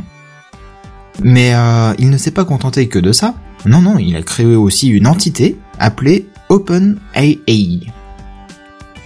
Et qu'est-ce donc que cela, me direz-vous ? Mais qu'est-ce donc que cela me... Qu'est-ce que me direz-vous ? Hein ? Voilà. Pour une fois que je le mets pas en rouge en gras, il arrive à le lire. Eh oui, c'est ça. Parce que là, tu as des petites saccades. Alors je suis au cas où s'il faut prendre le relais. C'est bien. Tu le fais stresser, ce pauvre Kenton. Son cœur est pas prévu pour, il tiendra pas la distance. Écoute, tu demanderas à mon opérateur de me rajouter un petit peu de giga de data pour pouvoir rester sur Techcraft. Mais attends. Ton opérateur, c'est ton patron, tu peux pas. J'avoue, j'allais dire, tu peux pas lui demander toi-même sans déconner. Tu peux pas faire, attends, je l'appelle. Wesh Richard, moyen, tu mets un peu des gigas là, je suis quand même ton collaborateur, tu vois. Ça marche pas comme ça. Bon, enfin, appelle-le Stéphane, parce que si tu l'appelles juste par son nom, ça passera peut-être un peu moins bien. Déjà, et puis si je lui dis Esh, il va me dire, toi tu dégages. C'est ça. Il y a des chances. Bon bref, qu'est-ce que ça donne toi, OpenAI ? Mais qu'est-ce que cela ? Qu'est-ce que c'est ? En gros, c'est quoi ? Voilà. Qu'est-ce que c'est ? Mais comment ça ? Qu'est-ce que c'est ? Oh, alors si tu me dis ce que c'est, je peux te dire que oui, non, en fait, non, c'est ça. Ouais. Qu'est-ce que c'est justement ? Eh bien, c'est un centre de recherche à but non lucratif humaniste destiné à rendre accessible à tous les résultats de recherche sur l'IA au sens large. Ça commence bien. Que ce soit le code source, leurs brevets, les études, etc. Et donc, le tout, absolument toutes les données qu'ils peuvent générer et avoir en open source. Et ça, c'est cool.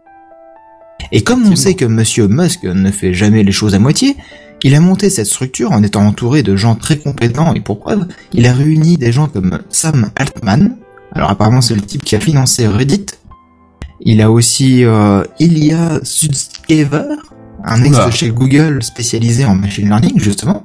Ouais. Ou encore Greg Brockman qui bossait chez Stripe, une société de système de paiement un peu équivalente à PayPal quoi. Et quand je vous dis qu'il ne fait rien à moitié, il a même mis les bouchées doubles en réunissant avec tout ce beau monde $1 milliard pour financer les recherches. Un milliard. Ah la vache, le bruit de la tirelire là quand même. C'est ça.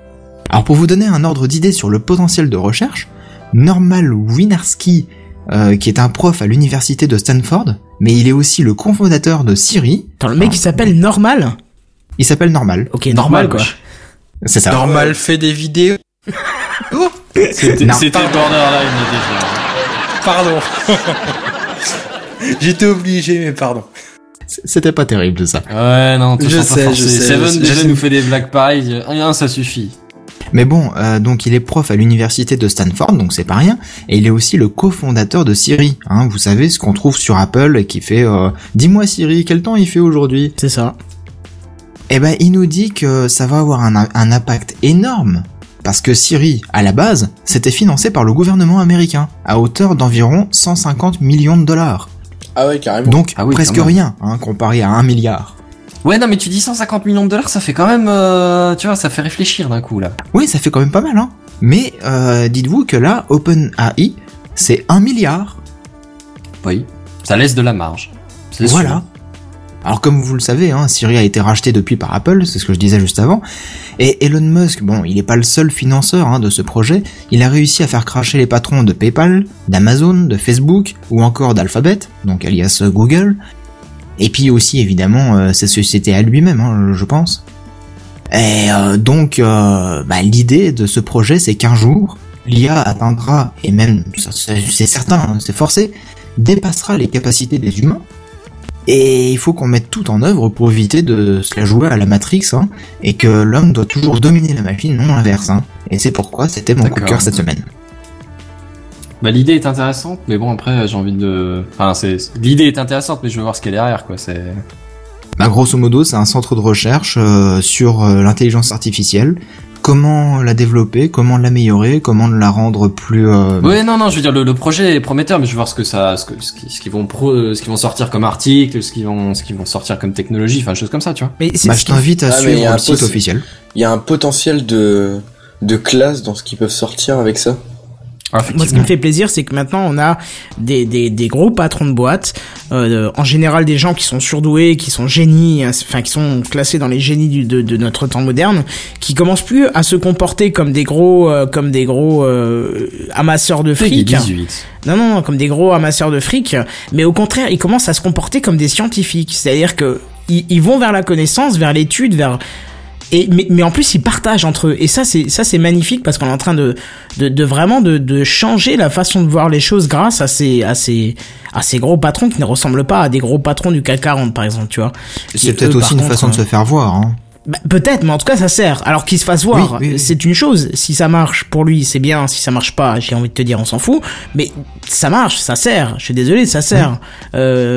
On a beau critiquer Zuckerberg parce qu'on pense que c'est une manière de pas payer d'impôts, machin. En tout cas, il va investir des sous dans une bonne action, dans une cause mondiale, quoi. Voilà, c'est ça. Bill Gates a fait la même chose. À l'époque, il a été critiqué aussi et machin. Et pour ça, que oui, c'est à la limite, peu importe le motif, dans certaines circonstances, le motif importe moins que l'acte au final. Et voilà, c'est-à-dire qu'à partir de ce moment-là, moi j'en ai rien à foutre que ces mecs-là payent pas d'impôts, du moment qu'ils œuvrent pour quelque chose d'intéressant pour tout le monde, tu vois. Mmh. Et là, il faut... parce qu'aux yeux des impôts, en fait, on regarde par rapport à notre nation à nous, mais les mecs-là, ils sont multinationales, donc ils disent la France, c'est trop fort rien. Bah oui, enfin sur le mythe c'est pas le problème, mais est-ce que tu vois justement Stéphane Richard dire, je prends lui comme exemple parce qu'on en parlait il y a 2 secondes, hein, ça aurait été Xavier Niel. Bon, Xavier Niel, je crois qu'il a des fondations aussi à côté, donc je sais pas. Mais faire ce genre d'action. Mais tu as la fondation Orange. La fondation Orange, ah bah tiens, bah tu vois, oui. Bah, comme quoi c'est pas assez médiatisé, parce que tu vois il y a quelque chose mais on ne le sait pas, et c'est dommage aussi. Qu'est-ce qu'ils font, c'est tiens? C'est une fondation qui existe depuis à peu près 20 ans quand même. Alors avant c'était la fondation France Télécom, hein, évidemment. Et ils soutiennent des projets à l'échelle locale, hein, quand même. C'est pas des gros projets qu'ils soutiennent, mais grosso modo ils soutiennent des petites associations pour monter des. Par exemple, bah, je sais que j'ai un collègue qui fait partie d'une chorale. Et donc t'as la fondation Orange qui les soutient pour se réunir, pour faire des concerts, des œuvres de charité, etc. Ouais, enfin alors tu m'excuseras, c'est un petit peu moins classe que de créer une base de données mondiale sur l'IA. Hein. Je critique pas, hein. On a aussi le Crédit Mut qui a sa section Crédit Mutuel donne-le-là et qui file énormément d'argent aux festivals de musique et ainsi de suite, mais encore une fois, ça a pas la classe que ce que ces grands patrons font. C'est pas la même échelle d'entreprise aussi. Ouais, c'est clair. Non, mais je suis d'accord, c'est vrai. C'est pas la même échelle, c'est clair. Là, quand on parle d'Amazon, de Facebook, de Google, c'est des machines à pognon tellement énormes que ton Crédit Mutuel ou Orange à côté, c'est 3 fois rien. Ouais, c'est sûr. Non mais bien sûr, je suis obligé de comparer à ce que l'on voit en France. Ouais, oui, c'est ça. Mm. Ah, c'est clair que nos projets, ils sont bien, mais en comparaison, ils sont petits, ils sont très petits. Mais bon, c'est très bien quand même que justement toutes ces grandes entreprises se mettent à faire des projets comme ça pour améliorer l'humanité pour le futur, quoi. Mm. Parce que justement, si vous vous retrouvez un jour dans le monde réel avec la machine qui tue les humains pour survivre, c'est pas terrible. On verra ça en tout cas. On espère qu'on respecte les lois d'Asimov. Bref, bienvenue dans le monde réel. On va passer à la suite. On va passer au coup de gueule de la semaine. En plus, on en a 2, je crois. Ouais, on en a 2. C'est pas grave. On va déjà commencer par le premier. C'est un léger, hein, je fais pas des gros coups de gueule en général. Ok, bah moi, ce sera pas si gros que ça non plus, mais on va en parler quand même.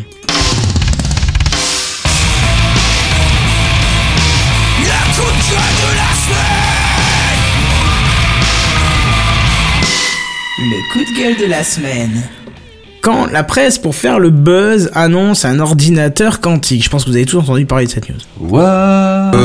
Bah si, non. Google, ordinateur quantique, là, si vous avez loupé ça... Non, j'en ai entendu parler, mais j'ai pas bien suivi le détail, je t'avouerai. J'ai tout loupé. D'accord. La même. Bon, bah ça fait plaisir de voir que vous bossez vos news pour Techcraft, dites donc. Bah on a bossé nos news, on n'a pas bossé les tiennes. Comme ça, on peut avoir l'air surpris quand tu nous en parles. Non, mais là, c'est... Moi, mes news, je les bosse la semaine dernière. Bon bref, c'est pas le problème.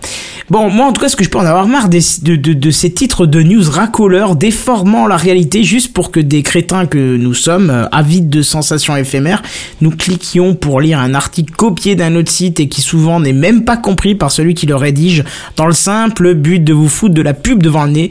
Non, je ne citerai pas Big Geek, Uber Gizmo et tous les autres sites poubelles. Qui font des trucs putaclic. Tu viens pas juste de les citer là ? Voilà, si, mais si, c'était fait exprès. D'ailleurs, j'ai oublié de mettre l'image. Mais je n'ai pas d'image, je me suis fail. Bon, bref. En tout cas, oui, je disais, non, je ne citerai pas Big Geek, je ne reciterai pas Uber Gizmo et tous ces autres sites poubelles, mais qui ont tous titré ordinateur quantique en parlant du supercalculateur de Google, le D-Wave X2, qui, certainement est capable d'abattre des performances hallucinantes sur certains algorithmes appelés quantiques, car ça a été créé pour, mais à des performances bien moins bonnes que d'autres supercalculateurs classiques pour un algorithme de type classique. Alors, oui, mais attends, les ordinateurs quantiques, ils sont orientés sur certains types de résolution de problèmes, hein. Ils sont pas meilleurs que les ordi classiques sur tout ce que les ordi classiques font. Voilà, mais laisse-moi finir, tu vas voir. C'est un peu ce qu'il a dit en fait. Exactement. Alors, oui, mais c'est pour ça que je comprends pas pourquoi il... Mais bref. Mais voilà, tu vas voir pourquoi. Alors, c'est une information que les trois quarts des sites avec des titres putaclic n'ont bien sûr pas précisé, hein. Et eux, il fallait qu'ils vendent du rêve aux lecteurs, ou il fallait plutôt qu'ils vendent du vent, enfin de la pub. Mais pour cela, il fallait les appâter avec des titres dignes du Gorafi en faisant croire que... Alors que c'est vrai, alors que non, c'est de la merde. Voilà. Alors, je vous parle pas du sujet lui-même, qui est bien plus complexe à traiter que les 15 pauvres lignes entrecoupées de pubs merdiques que les sites prostitués ont écrit, mais plutôt du fait grandissant de vouloir attirer en déformant la réalité. Alors, de plus en plus j'ai loupé la ligne. De plus en plus de médias que je considère encore comme corrects, il y a quelques temps, se sont mis à créer des titres qui apportent autant d'informations que la news qui en suit, dans le simple but de vous attirer tout autant qu'une mouche sur une merde, hein, il faut le dire. Mais une fois lu, vous n'avez rien appris, voire même rien compris, tellement c'est mal expliqué, et ce qui reste de toute façon en 5 minutes, c'est dissipé comme un pet dans le vent, hein, faut même pas chercher plus loin. Hein.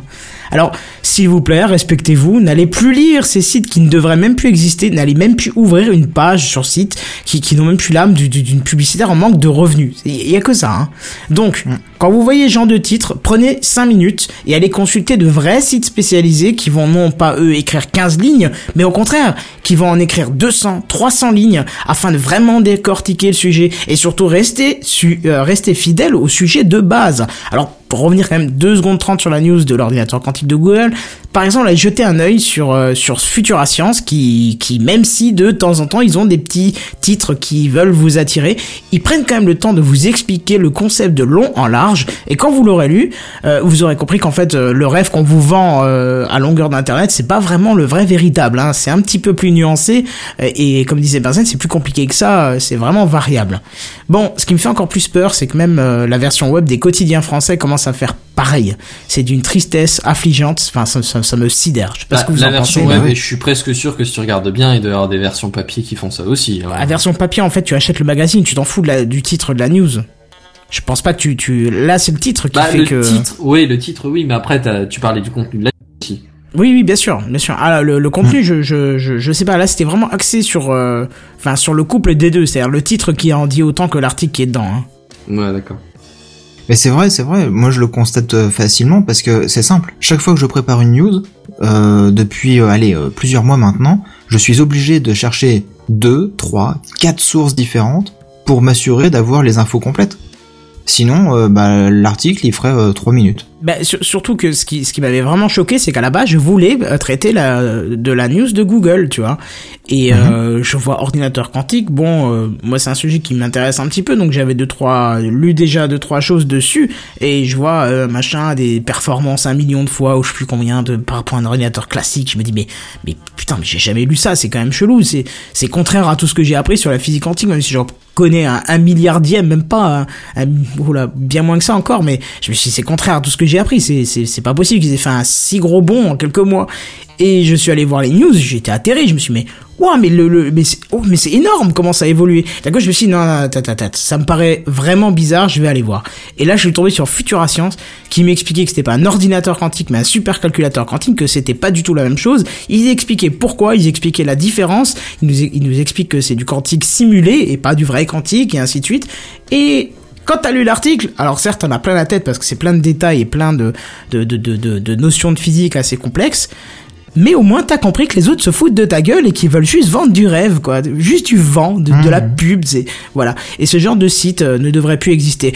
Grosse dédicace à Presse Citron, qui était un super site il y a quelques années, mais qui depuis c'est une catastrophe, a ouvert ses fesses et ne prend même plus la peine de mettre du lubrifiant. Là, c'est carrément à sec. Donc c'est dommage, Eric, hein, t'avais fait un beau site, mais t'as tout cassé en voulant te vendre. Alors certes, la vie c'est dur, mais dans ce cas-là, change, arrête, fais autre chose, mais ne détruis pas ce que t'as mis tellement de temps à mettre en place. C'est un truc qui était si bien à la base, donc voilà, en espérant que d'autres grands ne feront pas pareil, hein. Corben, tu nous écoutes pas, mais j'espère que tu resteras à peu près correct aussi. Bref, voilà, quelque chose d'autre. Sur cette joyeuse.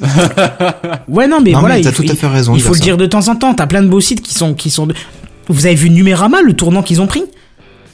Cherchez un peu. Je trouve pas tant que ça pour l'instant. Il y a 2-3 news qui commencent à arriver. C'est juste le titre, déjà, j'ai juste envie de leur envoyer un mail en disant « Ah ben voilà, c'est bon, vous avez vendu aux fesses, quoi. » Juste le titre, c'était pas le genre de titre qu'on voyait avant. Certes, il y en a que 2-3, c'est encore rare, mais j'ai bien peur que c'est le début de la fin, que ça commence, que ça évolue, et puis qu'on ait du Presse Citron, du Uber Gizmo, de tous ces sites poubelles, là. J'ai l'impression que ça va être ça, quoi. Juste un micro coup de gueule pour Numérama, car elle fait tout son site. Alors c'est certes très beau, mais je préférais avant, mais bon, ça c'est du détail, chacun son avis, quoi. Alors moi j'aime bien le nouveau, juste la direction artistique qui est un peu, enfin direction, comment, le ton qui a un tout petit peu changé, mais pourquoi pas, on verra, quoi. Mais tu sais que même les sites style Le Figaro ou alors Le Monde, ça reprend des articles putaclic comme ça maintenant. Ah mais c'est ce que je t'ai dit avant. Je t'ai dit même la version web et les versions papier, quoi. Ouais. Ouais c'est ça, même la version web des quotidiens français commence à faire de la merde, quoi. Et c'est des quotidiens qui étaient respectés à l'époque parce que c'était vraiment des trucs sérieux. Bah et ouais. Maintenant, tu te dis non, c'est de la merde maintenant.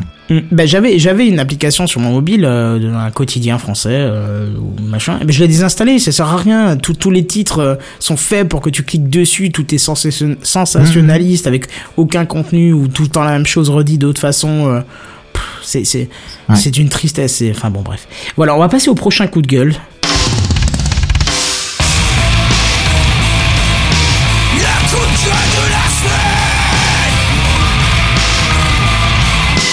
Le coup de gueule de la semaine. Alors c'est un peu la période de la fin d'année. Alors c'est pas la grosse période des soldes, mais si on s'oriente un petit peu sur le calendrier US, entre le Black Friday et les soldes de Noël et les choses comme ça, il y a quand même des réductions d'un peu partout sur Internet. Mm-hmm. Jusque là, d'accord. Et on serait quand même bête de s'en priver de ces réductions, parce que c'est assez beau à voir, tu vois, ils te mettent du moins 40, moins 50%, moins 70, moins je te sais pas combien, mais on s'en fout, c'est pas la question. Moins 120%. Voilà, moins 40 000%, quoi, s'il te plaît. Et alors en fait, il faut savoir qu'à la base, l'origine de mon coup de gueule prend sa racine dans une modification, un assouplissement légal, on va dire, qui fait que avant, pour annoncer les promotions, ils étaient obligés de se baser sur leur prix. Alors je crois que c'était le prix moyen ou le prix le plus bas sur les 6 derniers mois, un truc comme, ou des 3 ou 6 derniers mois, un truc comme ça. Attends, voir. Je suis presque sûr de mon truc. Presque sûr de ta news, ça fait plaisir, ça. Non, de la valeur exacte. C'était le prix. Putain, ça y est, je l'ai noté et j'ai réussi à le perdre. Il m'a fallu 5 minutes. Enfin, merci Seven. Attends, il y a un petit quart d'heure musical en attendant. Ouais, si tarif, excuse-moi, okay. c'est bon, je suis prêt, je l'ai retrouvé. Le tarif le plus bas depuis les 30 derniers jours. Donc en gros, tu prenais genre le tarif le plus bas, admettons c'est les soldes de Noël, on va dire. Bah en gros, tu prenais le tarif le plus bas qu'ils avaient sur les 30 derniers jours pour un peu qu'il ait changé, sinon c'était le tarif de leur tarif à eux sur les 30 derniers jours. Et là-dessus, ils faisaient leur moins 20, moins 30, moins 50, moins je sais pas combien % jusque-là, d'accord. Sauf qu'en fait, il y a eu un assouplissement, ce qui fait que maintenant, ils peuvent prendre ce qu'ils veulent. En gros, c'est un peu le bordel pas à Marrakech du coup, mais c'est le bordel un peu partout en fait. Et du coup, l'idée, c'est que par exemple, pour contourner, pour se faire un peu plaisir, ils peuvent prendre le prix le plus cher qu'ils ont trouvé sur les 6 derniers mois et faire les soldes par rapport à ça. Alors si ça se trouve, eux, imaginons commerçant numéro A, Et commerçant numéro B. Commerçant numéro B, il offre systématiquement le transport, mais du coup, son prix de revente à la base, il est un peu plus cher, tu vois, par exemple. Mmh. Par contre, le commerçant A, il fait bien payer le transport, mais du coup, il a son prix de vente un peu plus bas à la base. Et du coup, bah, comment il fait quand il prend les soldes, bah, il prend le prix de son concurrent, il fait genre moins 60%. Ce qui fait qu'au final, pour lui, c'est genre à moins 30 ou qu'est-ce que j'en sais, tu vois. Mais il marque moins 60%. Du coup, c'est, oh, t'as vu, c'est moins 60%, c'est trop bien! En fait, non. En fait, vous êtes fait enculer. Ah. Oula, pas tout attention. À fait. Non, on y arrive. Pardon, excusez-moi. On y arrive. Et alors là, du coup, tu commences à te faire avoir, mais c'est juste le début, tu vois, c'est... Admettons que ça arrive, hein. Dans un tiers des cas, genre, qui ont été relevés, par exemple, tu constates un truc comme ça, genre, tu prends le prix le plus élevé de toute la concurrence et tu fais ta réduction par rapport à ça. Alors, ça, c'est encore... À la limite, c'est moche, c'est pas normal, mais c'est pas encore le plus sale qu'on peut trouver. Et je vous rassure, on peut trouver mieux. Dans 40% des cas, tu trouves aucune justification. En gros, le pourcentage sort de nulle part. Ils ont juste modifié les prix affichés par rapport à ce qu'ils vendaient avant. Et en gros, ben, ils te sortent un rabais de 25%, alors qu'au final, le coût a augmenté de 30%. Non, alors, attends. On va pas griller les étapes. La réduction, c'est genre 1% ou 2-3%, histoire que le prix soit pas genre 99, tu vois, parce que ce serait trop gros. On n'est pas si con que ça. Du coup, c'est 89. Ah, attends. S'il te plaît, on n'est pas si bête. Enfin, bref. Et si jamais tu veux chercher le top du top, alors je vais pas citer les marques hein, du coup, mais il y a eu. Tu peux hein, c'est. Non, je vais pas. Mais en gros c'est les associations de consommateurs qui ont consommé ça, qui ont remarqué ça. Et sache que chez certains vendeurs, bon, la high tech en particulier c'est assez sale, hein, genre les grosses télés, des trucs comme ça. T'as marqué genre moins 25% et au final tu te fais augmenter le prix par rapport au prix de base de genre bon alors c'est pas des 30% comme Seven disait mais t'as effectivement le prix qui est augmenté de genre 1 ou 2%, tu vois. Non, et c'était un cas que, je m'excuse, je te coupe parce que c'est vraiment la phrase que t'es en train de dire. C'était arrivé avec Conforama il y a quelques mois, un tweetos, qui avait publié 2 photos d'un canapé avant les soldes et pendant les soldes. Alors, je me souviens plus du prix, mais on va dire un prix fictif, tu comprendras le principe. C'était genre le fauteuil 400€ en prix normal, ou 399,99 €, bien évidemment, hein. Mais merci. On va arrondir à 400. Oui. Et pendant les soldes, il était à 400€ moins 25%, et le prix barré qui normalement indique le prix normal était à 420, je sais pas, tu rajoutes 25%, tu vois. Et donc en gros, il avait montré cette ignominie. Ah non, mais ça c'est pas le plus sale parce que là, admettons dans ce que je viens de te dire, les pires, ça c'est encore les cas les plus les moyens, mais il y a encore des cas bien pires, on est plus à ça près, mais où de base le prix est à 400€, hein, admettons. Et là, ils te mettent moins 25%, c'est la folie. Et puis en fait, tu regardes le prix. Tu vas payer 405€ avec, j'en sais rien, moins 25, plus 25% de 405€, mais tu vas l'idée. C'est abusé. Et tu vas payer plus que le prix de base. Bon, c'est le cas extrême, mais l'air de rien, je veux dire, même dans le truc, quoi, c'est, admettons, sans ce cas extrême, tu prends juste, ils se foutent de ta gueule, quoi. Mais bien sûr. C'est affolant, c'est n'importe quoi. Alors, bon, je suis pas trop genre, consommateur, comment dire ça, impulsif. Je suis pas du genre compulsif, ouais, c'est ça, merci. Je ne sais pas sur tout ce qui se bat, sur tout ce qui se balade avec un coupon moins, je sais pas combien. Mais clairement, je suis sûr et certain que ça doit marcher. C'est obligé bien sûr que ça marche. Autrement, déjà, ça serait pas diffusé comme ça. Rien que mes grands-parents, ceux que vous entendez dans le jingle, quand je les entends, et quand je vais des fois chez eux, tant qu'ils me fassent un café, machin, ils regardent les pubs, ils disent, oh, faut y aller, hein, c'est moins 10%, faut y aller, hein, c'est moins cher, hein. Alors que, en fait non, c'est de la bullshit quoi, c'est pas moins cher que d'habitude. Mais... Et quand bien même c'est un peu moins cher, des fois tu te retrouves à jeter des trucs parce que c'est pas des trucs que tu voulais, c'est pas des trucs que tu utilises, c'est juste des trucs qui vont t'encombrer, prendre la poussière quand c'est pas de la bouffe périmée ou des trucs comme ça. Le au cas où, on l'aura au cas où, ça j'adore cette phrase. Ouais, c'est mignon comme tout ça. Au cas où, il y a un temps de guerre, on sait jamais. Ouais, non mais c'est... Tu pètes un peu des plombs. Alors après je peux te donner des... Ouais non, je préférais pas citer de marques parce que ça donnerait une mauvaise image de certaines marques par rapport à d'autres. Alors de toute façon, Benzen, dis-toi que le consommateur lambda, il compare très peu, voire même pas du tout. Du coup, en général, il est impulsif et du coup, il voit un magnifique CD de Céline Dion à 40€, il se dit « Ouah, cool, il est en promo !» Mais si je regarde pas non plus le, enfin, je regarde pas non plus le prix de base par rapport au prix en solde. Mais ce qu'il y a, c'est que quand je cherche un truc, je vais pas forcément attendre les soldes déjà ou qu'on me fasse une solde. Mais tu regardes le produit par rapport à ce qu'il vaut et par rapport à ce qu'il y a d'autre sur le marché. Tu regardes pas juste là, il y a une grosse étiquette en violet, en rouge ou en qu'est-ce que j'en sais. C'est bon, tu te jettes dessus, quoi. C'est pas une stratégie fiable. Bah oui, mais bon, la plupart des acheteurs ne sont pas comme nous et du coup ils se jettent sur le prix qui est barré et qui est en promo, même s'il est plus cher. Ouais. Un exemple tout bête, je me souviens bien, ma mère elle m'a déjà montré plusieurs fois le cas, quand elle va acheter du café en paquet, tu prends le paquet à l'unité, admettons il coûte 1€, et tu prends le paquet le lot de 3 paquets. Donc ça fait 3 fois la quantité d'un seul paquet, et du coup tu payes 3,50. Ah, il y a des cas où il y a des fois où c'est le cas. Après il y a pas mal de fois où c'est pas le cas du coup. Enfin c'est l'inverse. Non, je te jure qu'il y a beaucoup de fois où c'est le cas, que quand c'est un gros lot tu payes plus cher finalement que quand c'est l'unité. J'ai remarqué ça sur le lait, j'ai remarqué ça sur les céréales, j'ai remarqué ça sur le café. Ben, je vois ce que tu veux dire, mais honnêtement, je suis pas tombé sur le cas, quoi. Sur l'exemple de Seven, je vois totalement de quoi tu parles, et sur le du café, j'ai eu exactement la même chose que toi, donc, bah oui. C'est pas un mensonge.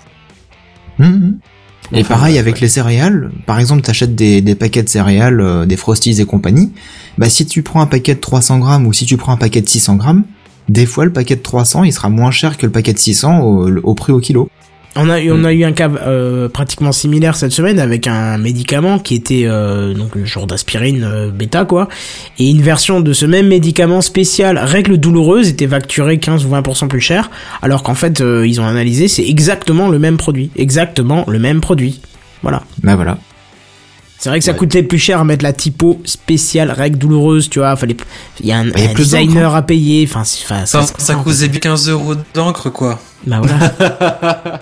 Ça doit être ça. Enfin bon, si je veux juste achever le truc à la fin, bien sûr, achève-nous. Au final, c'est juste les on va donner des exemples et des stats, mais c'est pas trop l'idée. L'idée c'est juste au final, sur tous les prix promotion barré machin qui ont été regardés, il y en a aucun qui justifie selon l'ancienne règle du on a pris notre prix sur les 30 derniers jours et on a fait la réduction par rapport à ça. Zéro, aucun, que dalle, même pas le moindre petit truc.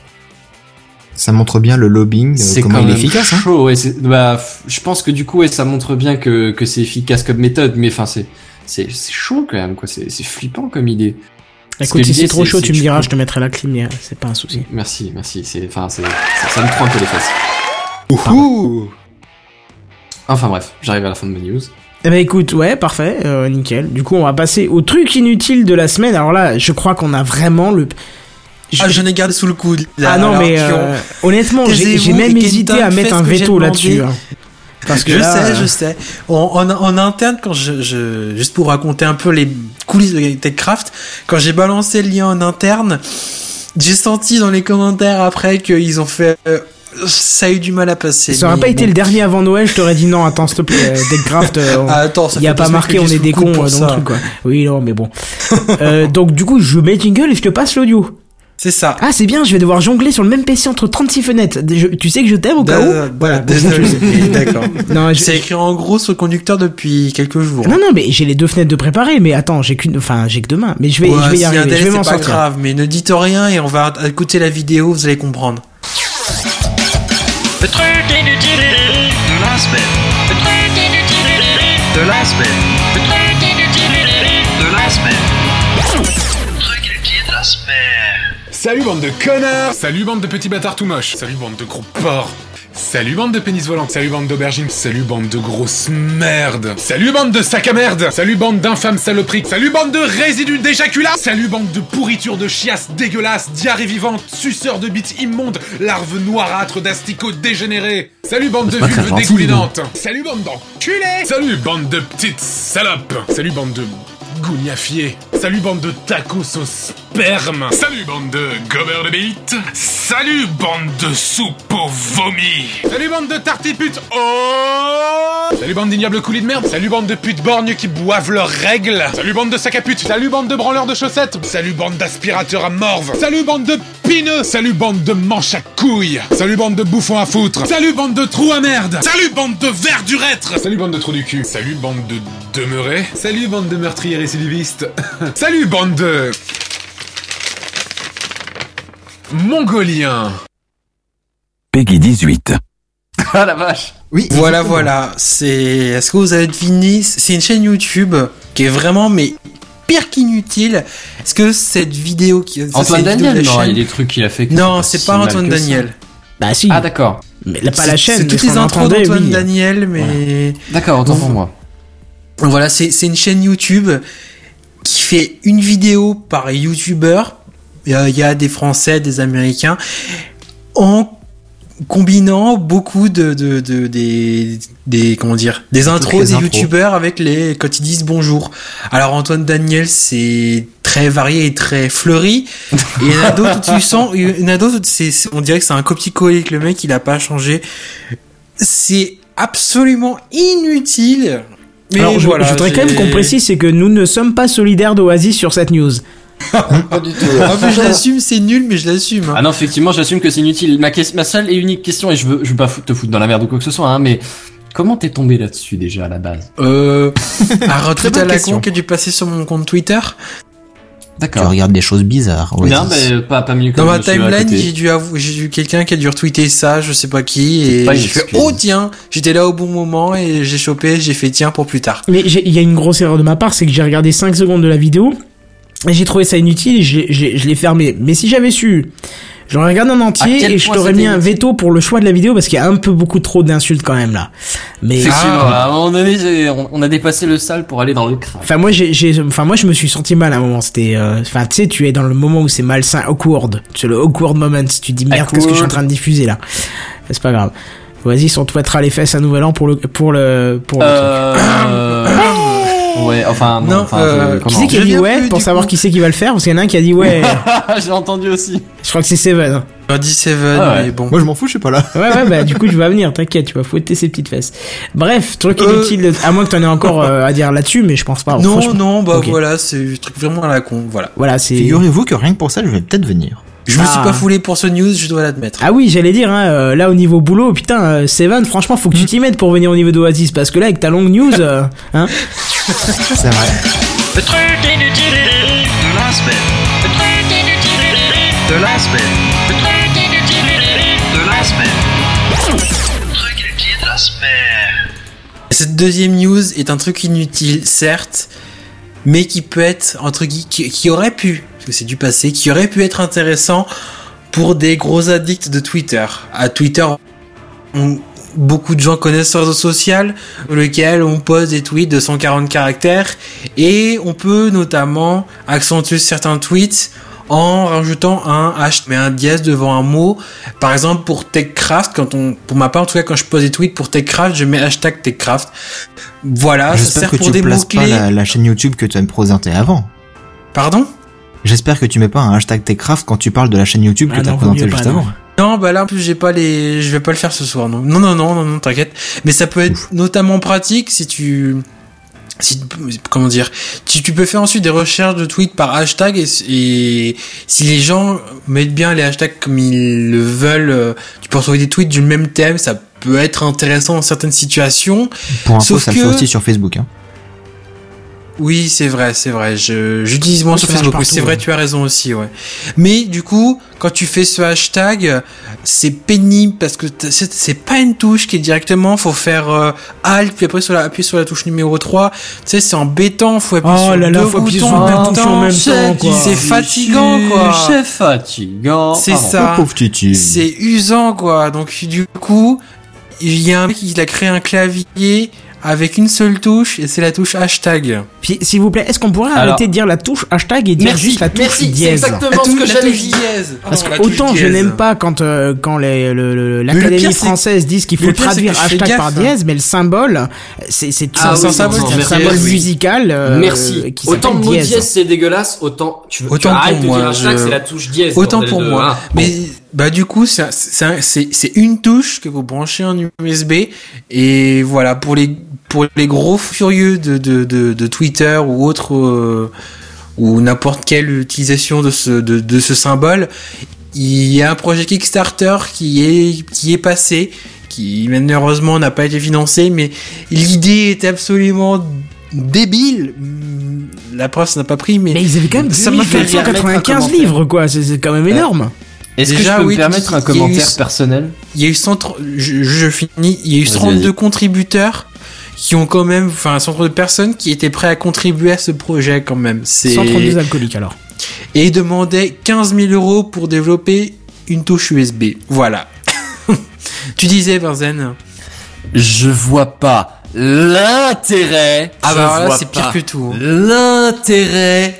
Mais du fond, là, je cherche et je vois pas. Hein. Je fais tout ce que je peux, je t'assure. Non mais je comprends même pas que Kickstarter laisse passer ce genre de choses. Il y a un moment où il faut dire arrêtez vos conneries et je sais pas, les trous du boulot. C'est-à-dire que s'il y a un projet qui rencontre son public, ils ont pas eux l'autorité pour l'arrêter, quoi. Enfin. Qu'il fasse une salade sur Kickstarter, ok, mais qu'il fasse une touche USB, non.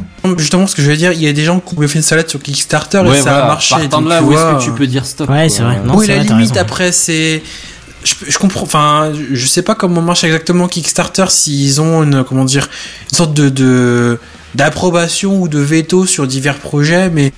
Moi, je comprends quand tu vois qu'il laisse passer le principe d'une salade, même si c'est rigolo sur le fait et que tu peux te dire c'est fun, la limite est compliquée à trouver après. Donc voilà, c'est. Bah, normalement, puis après, sur un projet, sur un Kickstarter, il faut que tu aies un projet, un prototype qui soit présentable. Fonctionnel, ouais. Peut-être pas forcément fonctionnel, mais déjà au moins présentable. Ah bah il l'est, hein, présentable. On le voit en photo, il est très bien présentable, quoi. Oui, non, mais c'est l'une des seules contraintes qu'il y a pour faire un Kickstarter. Après, l'autre contrainte qu'il y avait, c'était avoir une société aux États-Unis. Mais maintenant, tu peux le faire aussi en France. Oui, mais remarque, au final, même si je suis d'accord avec l'idée de filtrer un peu les projets pour vraiment pas avoir des trucs. Ouais, mais comme des filtres, là, je suis pas sûr qu'il devait être filtré, tu vois. Non, mais je veux dire, techniquement, si là, la base du projet, si c'était viable dans l'idée, après, ça n'a pas marché parce que ça n'a pas intéressé, mais l'idée et il est vraiment projet de le réaliser, bon, après, ils sont, comment dire, ils ont pas lancé de production, enfin, j'en sais pas plus, mais je ne pense pas que quand un projet s'écroule sur Kickstarter, derrière, tu te dis, je vais quand même lancer en production. C'est un premier test, et tu vois comment ça passe ou si ça passe pas. Et il y a des grands projets qui ont fait des grands succès, notamment, pour ne parler que d'elle, parce que c'est ce qui vient en tête, la Pebble qui a fait un des records de Kickstarter à l'époque. Oui, mais c'est autre chose, et quand tu vois ce projet-là qui s'est écroulé, bon, tu dis, des vraiment débiles, ça m'a fait rire. Mais bon, ça a pas marché, parce que ça aurait pas marché en. Oui, heureusement que ça n'a pas pris, autrement, ce serait écroulé sans doute plus tard. Non, mais, et je suis quand même étonné qu'une salade marche mieux qu'une vraie touche de clavier. Je veux dire, il pourrait éventuellement y avoir une utilité pour ceux qui ont qu'un doigt ou deux mains, j'en sais rien. Pour quelqu'un qui est handicapé, ou ça peut être autre chose. Non, mais pour être honnête, autant je vois absolument pas l'intérêt, je suis content que ça ait pas marché, autant, non, la liberté des. Je veux dire, si le projet était honnête et correctement présenté, il n'y a pas de raison qu'il puisse pas se présenter. Non, quand bien même, ça paraît improbable. Mais pour le coup, je défends son autorisation à... Oui, non, j'ai dit ça pour troller, mais c'est vrai que de toute façon, si c'est le public qui choisit, et le public a choisi de laisser tomber ce projet, quoi, donc ça va. Et je suis content de ça, hein, c'est pas la question, mais il devait avoir le droit de se présenter, à mon avis. On a quand même dans les commentaires Damien qui nous dit débat, on dit dièse ou croisillon ? En France, on dit dièse, or le dièse est un peu la bulle de numéro. Alors ça, j'ai rien compris, et là, un peu la bulle de numéro, si tu veux bien m'expliquer ce que ça veut dire. Bah, c'est-à-dire que effectivement, le dièse est utilisé en musique et sur les claviers de téléphone, mais c'est le même dièse, il s'appelle aussi dièse. Enfin, je crois. Non, mais c'est quoi la bulle de numéro ? Ça veut dire quoi, ça ? Non, mais je pense pas que c'est bulle de. Enfin, quand tu as une faute de frappe ou quelque chose. Ouais, c'est ça. Quand tu sur ton clavier de téléphone, t'as le dièse. Enfin, maintenant on a des smartphones avec plus de. Avec des touches. Je crois, mais quand t'avais les touches, t'avais les numéros. Bien sûr. De 0 à 9, t'avais l'étoile et le dièse. D'accord, mais en tout cas oui, en France, on dit dièse, et je dois juste préciser quelque chose qu'on a critiqué avant, c'est le hashtag, en fait, c'est une fois que le dièse est accompagné de quelque chose derrière, l'ensemble forme un hashtag, mais le symbole en lui-même, ça reste un dièse, on est d'accord. Oui, mais oui, ça se dit hashtag. C'est un abus de langage un peu que j'ai fait et que beaucoup de gens font. Seven, tu nous dis ça se dit hashtag en anglais, qu'est-ce qui veut se dire hashtag ? Dièse, ça veut dire hashtag en anglais. Ah oui, c'est vrai ? Oui. Non, t'es sûr de ça ? Le symbole. Oui, le symbole dièse Si tu le traduis en anglais, ça fait hashtag. Ah, alors, ça me paraît chelou, ça. Ou alors, c'est je crois comprendre ce que ça veut dire. Je crois comprendre ce que veut dire, comment ça s'appelle, Damien. C'est que en France, quand tu veux dire, par exemple, c'est le numéro 1, tu écris N, genre le N avec un petit, le petit O et 1. Et apparemment, alors, aux États-Unis, plutôt que de mettre genre numéro N avec le petit O1, eux, ils mettent genre, hashtag, enfin, dièse 1 pour dire c'est le numéro 1, dièse 2 pour dire c'est le numéro 2, etc. en fait. Alors, je suis désolé, c'est leur manie. En anglais, moi, je vois marqué Sharp, en fait. Ou à moins que je me suis replanté. À un moment donné, j'avais vu hashtag. Non, c'est Sharp, ça se tient. Mais après, je sais pas, il y a peut-être plusieurs façons de le dire. Parce que pour avoir fait de la musique depuis que je suis gamin, j'ai souvent croisé des partitions de musique et j'ai jamais vu marquer dièse. Par contre, Sharp, ça me parle plus déjà. J'ai jamais vu marquer hashtag. Oui. Oasis, pardon, je t'ai coupé, tu me disais ? J'apportais une explication vis-à-vis des commentaires que rajoutait Damien dans le chat, où quand on bloquait sur le fait qu'ils disent c'est bulle de numéro, c'est que en France, quand on veut dire c'est le numéro 1 en abréviation, on met c'est le numéro N avec le petit O1. Tu sais, le petit bulle, comme on dit. Apparemment, aux États-Unis, plutôt de mettre c'est le it's number one, ils mettraient it's avec le dièse 1 en fait. Ah d'accord. Number 2, it's dièse 2, etc. en fait. D'accord. C'est leur manière à eux de dire numéro 1, numéro 2 et etc. Pour revenir sur la traduction, si vous tapez hashtag dans Google Traduction et que vous faites de l'anglais au français, ça vous dit mot dièse. En deux mots, mot dièse. Pas... C'est ça, en deux mots. Oui, d'accord, mais c'est normal parce que l'Académie française a traduit récemment hashtag par mot dièse. C'est tout nouveau, c'est tout récent. Mais si tu mets... ça fait quand même plusieurs mois que j'avais déjà remarqué ça. Oui, bah ça oui, mais non, mais du coup, mais si tu mets dièse dans l'autre sens, c'est Sharp. C'est mot dièse, pas dièse. Mais de toute façon, j'ai envie de dire, on est un peu totalement loin du sujet de base. Oui, c'est vrai. Non, oui, c'est vrai, on va pas déblatérer la machin là-dessus. On va passer, à moins que quelqu'un ait encore quelque chose à rajouter sur ce truc inutile. C'est super touche, non merci, c'est bon. Ah bah du coup on va passer aux news en bref. J'arrive pas à le faire comme toi Seven, tu le fais trop bien. Les news en bref. C'est les news en bref. Les news en bref. C'est les news en bref. Les news en bref. C'est les news en bref. Google ajoute le multi-ROM et le son à résolution 24 bits à son Chromecast audio. Ah yes, c'est bien ça. C'est au Chromecast. Oui, au Chromecast audio, je l'ai pas précisé sur le conducteur. Oui, c'est c'est le Chromecast audio. Je me suis dit, mais de quoi il parle ? Le Chromecast audio la nouvelle génération de Chromecast qui sont sortis par Google. Je l'ai reçu aussi avant-hier. Et quand j'ai vu cette news là, je me suis dit faut avoir forcément pour le son haute résolution, faut avoir les appareils qui vont avec, mais le son multi-room qui était en projet à la sortie du Chromecast audio, apparemment maintenant il y a moyen si vous faites la mise à jour de votre Chromecast, ils sont tous rétrocompatibles du coup. Oui, tu peux faire des mises. T'as une application, le Chromecast sur sur mon Android, j'en ai une, et je peux faire lui dire de redémarrer. Et il me semble que de redémarrage, je vais interroger pour se mettre à jour tout seul. D'accord, et donc le multi-room est enfin installé. Il y a même moyen après. Alors j'ai pas de deuxième Chromecast, donc j'ai pas essayé. Il y a même possibilité après de dire à un des Chromecast, par exemple si t'en as genre 2. Pour que tes enceintes soient synchronisées, de dire toi tu ralentis un petit peu le comment dire, entre le moment où tu reçois le son et le moment où tu l'envoies sur l'enceinte, tu ralentis un petit peu, un léger décalage pour que les deux soient parfaitement synchronisés. C'est ça exactement. D'accord. Et c'est une fonction peut être très pratique. Donc voilà. Et si vous voulez, j'ai si ça vous intéresse, hein, vous me dites sinon non, mais j'ai un point positif qui est en même temps un point négatif sur le Chromecast audio.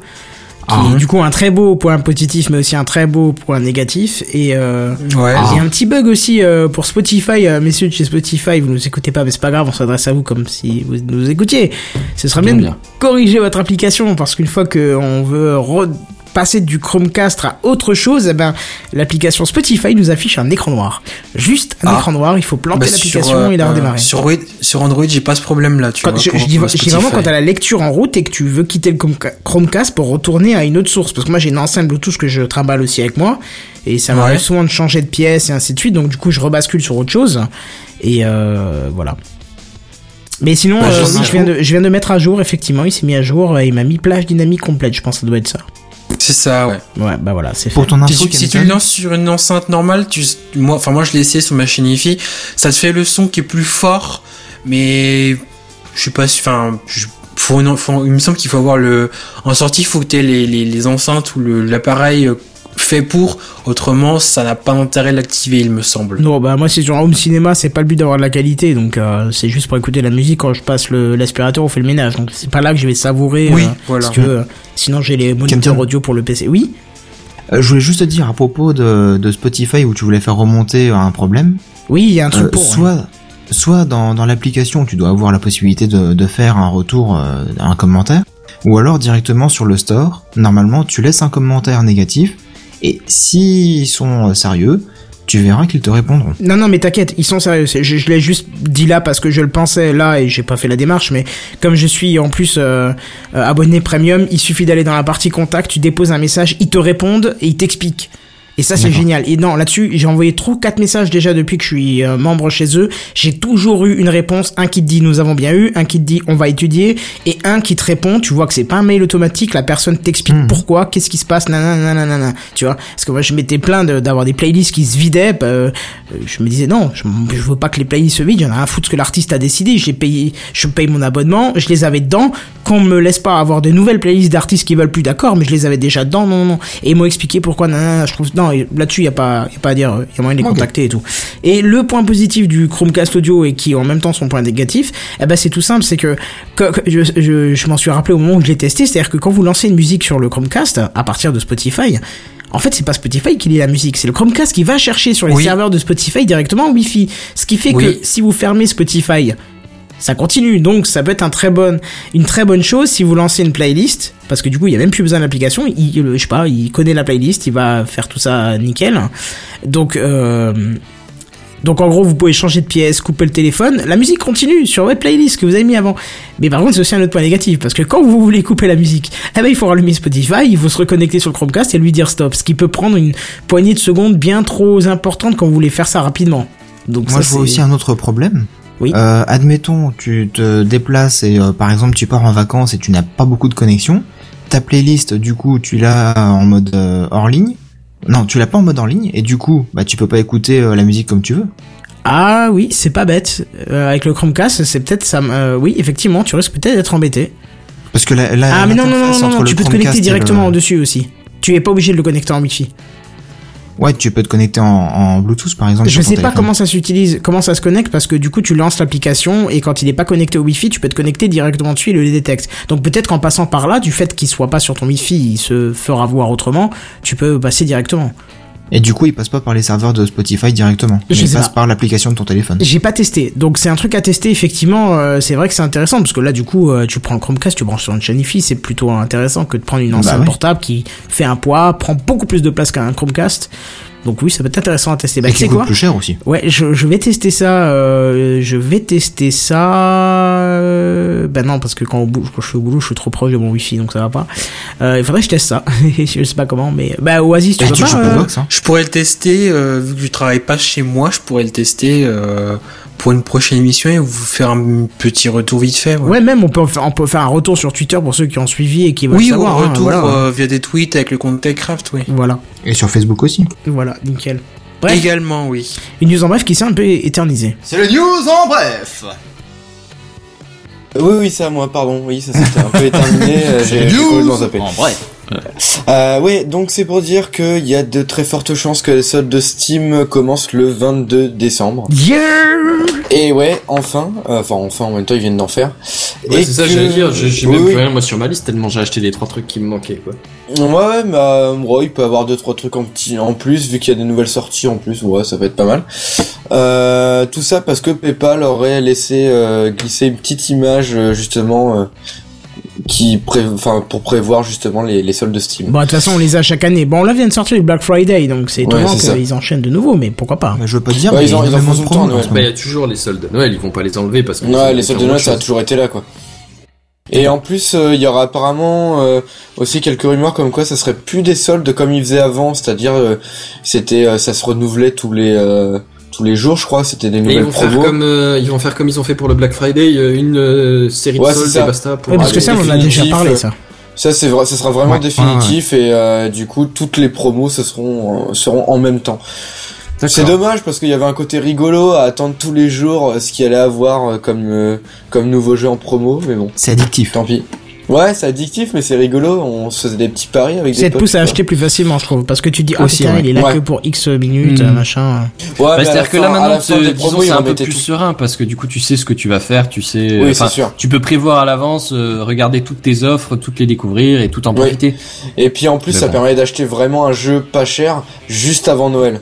Parce que c'est vrai qu'avant, vu qu'il fallait attendre plusieurs jours, vu que ça se termine le 1er janvier, je crois, bah forcément, tu savais pas ce qui t'attendait avant. Voilà. Tu pouvais pas offrir un certain jeu en promotion à un de tes potes, quoi. Tu passais ton réveillon sur le téléphone à regarder les promos sur Steam. Ouais, c'est ça. Bon bah nickel. Les news en bref. Oasis, t'as un retour à nous faire, je crois. Oui, je voulais dire, à propos de ce Chromecast dont on parlait il y a encore 3 minutes, je viens de l'essayer tout de suite. On parlait du fait de pouvoir le communiquer avec, même quand on n'est pas sur le même réseau Wi-Fi que le Chromecast qui est connecté. Alors, il faut que l'appareil soit appairé d'origine avec votre téléphone quand vous êtes sur le même réseau Wi-Fi que lui, mais ensuite... Là, j'ai testé avec mon téléphone où j'ai coupé le Wi-Fi. Dans l'application Spotify, j'avais toujours le Chromecast détecté. Et ce qui s'est passé, c'est quand j'ai changé la source pour l'envoyer sur mon Chromecast, ça m'a demandé un mot de passe.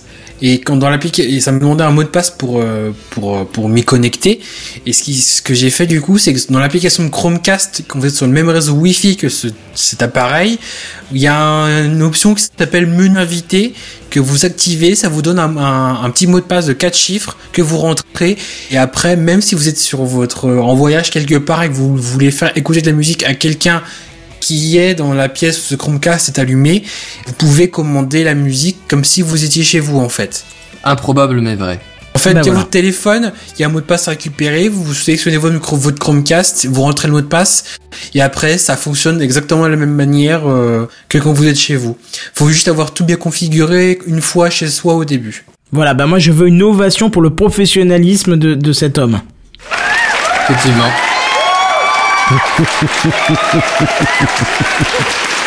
Tester en temps réel, répondre à nos questions, c'est génial. Bravo, merci. C'est la news en bref là. Une petite news pour dire que maintenant la mention photo retouchée sera obligatoire sur toutes les photos retouchées, justement. Oh la vache. Ah c'est pas mal ça. Ça va faire mal aux yeux. Travail, ouais. Ça va être comme le site avec les cookies, tu sais, toutes les 5 secondes tu vois un truc avec les cookies, là ça va être pareil quoi. Et quand est-ce qu'il enlève ce message d'ailleurs ? Ah mais il l'enlève pas. Oui, pas. Mais bref, pour le photo retouché, en fait, c'est pour lutter contre la maigreur excessive des mannequins, en fait. Donc, ce serait surtout pour les photos de pub, les photos qu'on voit sur Internet, mais qui sont professionnelles, quoi. Donc, sur les autres, en fait, ce serait juste marqué désolé, il n'y a plus rien, elle est anorexique, la connasse, ou comment J'en ai aucune idée, mais apparemment, toute infraction à cette loi, ça peut aller jusqu'à 6 mois d'emprisonnement et 75 000 euros d'amende. 6 mois d'emprisonnement, c'est bien, on a la démesure en France, hein. Je veux dire, tu tues une mamie, t'as pas ça, mais. C'est le maximum. Oui, je sais bien. C'est le maximum, donc bon. Mais en tout cas, voilà, c'est pour lutter contre l'anorexique, justement. J'imagine que pour quelqu'un qui aura juste une photo, c'est pas ça, mais après, si ça doit être tout un magazine ou quoi, tu peux augmenter les tarifs. Bon, bah c'est parfait, dites-nous. Dites-moi. Ouais, ça vise juste surtout les plus gros sites qui sont pro-anorexiques, en fait, qui mettent que des nanas qui le sont sur leur site et qui en font un peu l'apologie. Ouais. Donc c'est pour lutter contre ça aussi, donc c'est quand même assez important, quoi. Oui, c'est pas plus mal de... Enfin, bon bref, on pourrait en faire un débat de 2 heures, c'est pas le but. Oui, c'est sûr. On s'approche d'une heure fatidique où on pourrait faire un timing parfait, ce serait cool ça. Qu'est-ce que je veux dire ? Je crois qu'on a fait le tour de cette année 2015 ensemble, en espérant que Techcraft vous plaide toujours. Je vous rappelle, vous pouvez nous retrouver sur 3W... Je reviens à l'arrière. Vous pouvez nous retrouver sur www.techcraft.fr. D'ailleurs, même, juste, vous n'avez même pas besoin de mettre les 3W, j'ai les deux, donc allez-y. Techcraft.fr, vous avez tous les détails pour nous écouter en live tous les jeudis, même nous regarder en live, alors pas nos faces, heureusement, bien pour vous, mais nous écouter en live tous les jeudis soirs dès 21h et sinon en podcast via PodCloud. Mais mes amis aussi, on peut les retrouver, n'est-ce pas mon cher Benzen, où est-ce qu'on te retrouve ? On peut me retrouver dans le prochain Techcraft de l'année prochaine, le 7 janvier très précisément, merci. ou alors on peut me retrouver éventuellement sur Twitter @berzan68. Si jamais vous avez des choses à dire, je vous écoute. Voilà, n'hésitez pas. Cadine, dis-moi. Et bah pareil sur Twitter à @kaldin_, donc KALDIN_. Et puis bah dans le Techcraft de la rentrée. Ouais, nickel. Oasis. Oui, et ben on peut me retrouver sur mon compte Twitter @oasis35 comme d'habitude, et on peut également me retrouver sur le podcast à l'affiche où j'ai posté un hors-série, c'était samedi soir, où j'ai tenté de faire un sorte de petit blog audio sur mon retour vis-à-vis du film Comment c'est loin de Orelsan que j'ai vu ce week-end.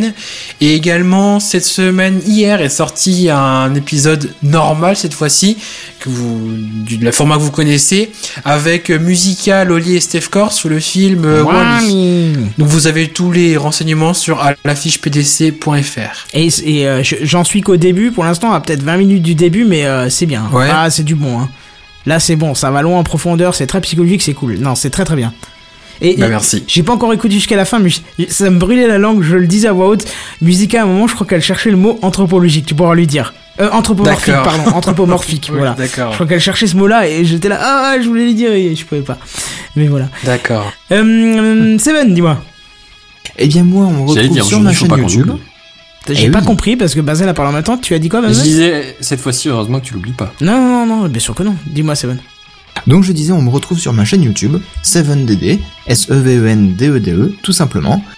Et peut-être que je ferai une nouvelle vidéo durant les vacances de fin d'année parce que j'aurai une vraie connexion et puis faudra que je voie. Ah, c'est bien ça. Ouais, c'est vrai parce que j'en ai pas fait depuis un petit moment. Ah bah voilà, faut bouger un peu le fessier. J'ai regardé celle de Banish, t'avais pas mal du tout. Donc n'hésitez pas. Qu'est-ce que je veux dire, il se trouve que par hasard notre cher Bazen et notre cher Oasis et moi-même, nous nous retrouvons à Nouvel An entre autres personnes, mais là je cite que ceux de Bah ouais, mais je vois pas trop bien le rapport. Bah laisse-moi terminer, tu verras. Vous êtes marrant, hein, toujours à ne pas attendre la fin. Si vous voulez qu'on se fasse un petit truc entre nous rapide, vous voulez nous poser des questions ou autre chose, je sais pas, n'hésitez pas. Vraiment, ça se fait de temps en temps dans les podcasts, donc n'hésitez pas. Une sorte de FAQ un peu dans l'idée pour un format que vous connaissez sans doute via des youtubeurs. Voilà, ou même si vous voulez qu'on se fasse un hangout ou machin, n'hésitez pas, on peut se faire ça, on a quelques jours, on est quelques jours ensemble, donc voilà quoi. Et justement, c'est ce que j'essaie de te dire. Bazen, tu voulais dire ? J'ai pas compris. On verra ça après. D'accord. Nickel. Sur ce, qu'est-ce qu'on vous dit ? On vous dit de très bonnes fêtes de fin d'année, que ça soit Noël, Nouvel An, je sais pas ce que vous souhaitez, ce que vous fêtez, je ne sais pas. Mais on se retrouve le 7 janvier et du coup, on vous dit à plus, bye bye. Salut tout le monde. Rendez-vous en 2016.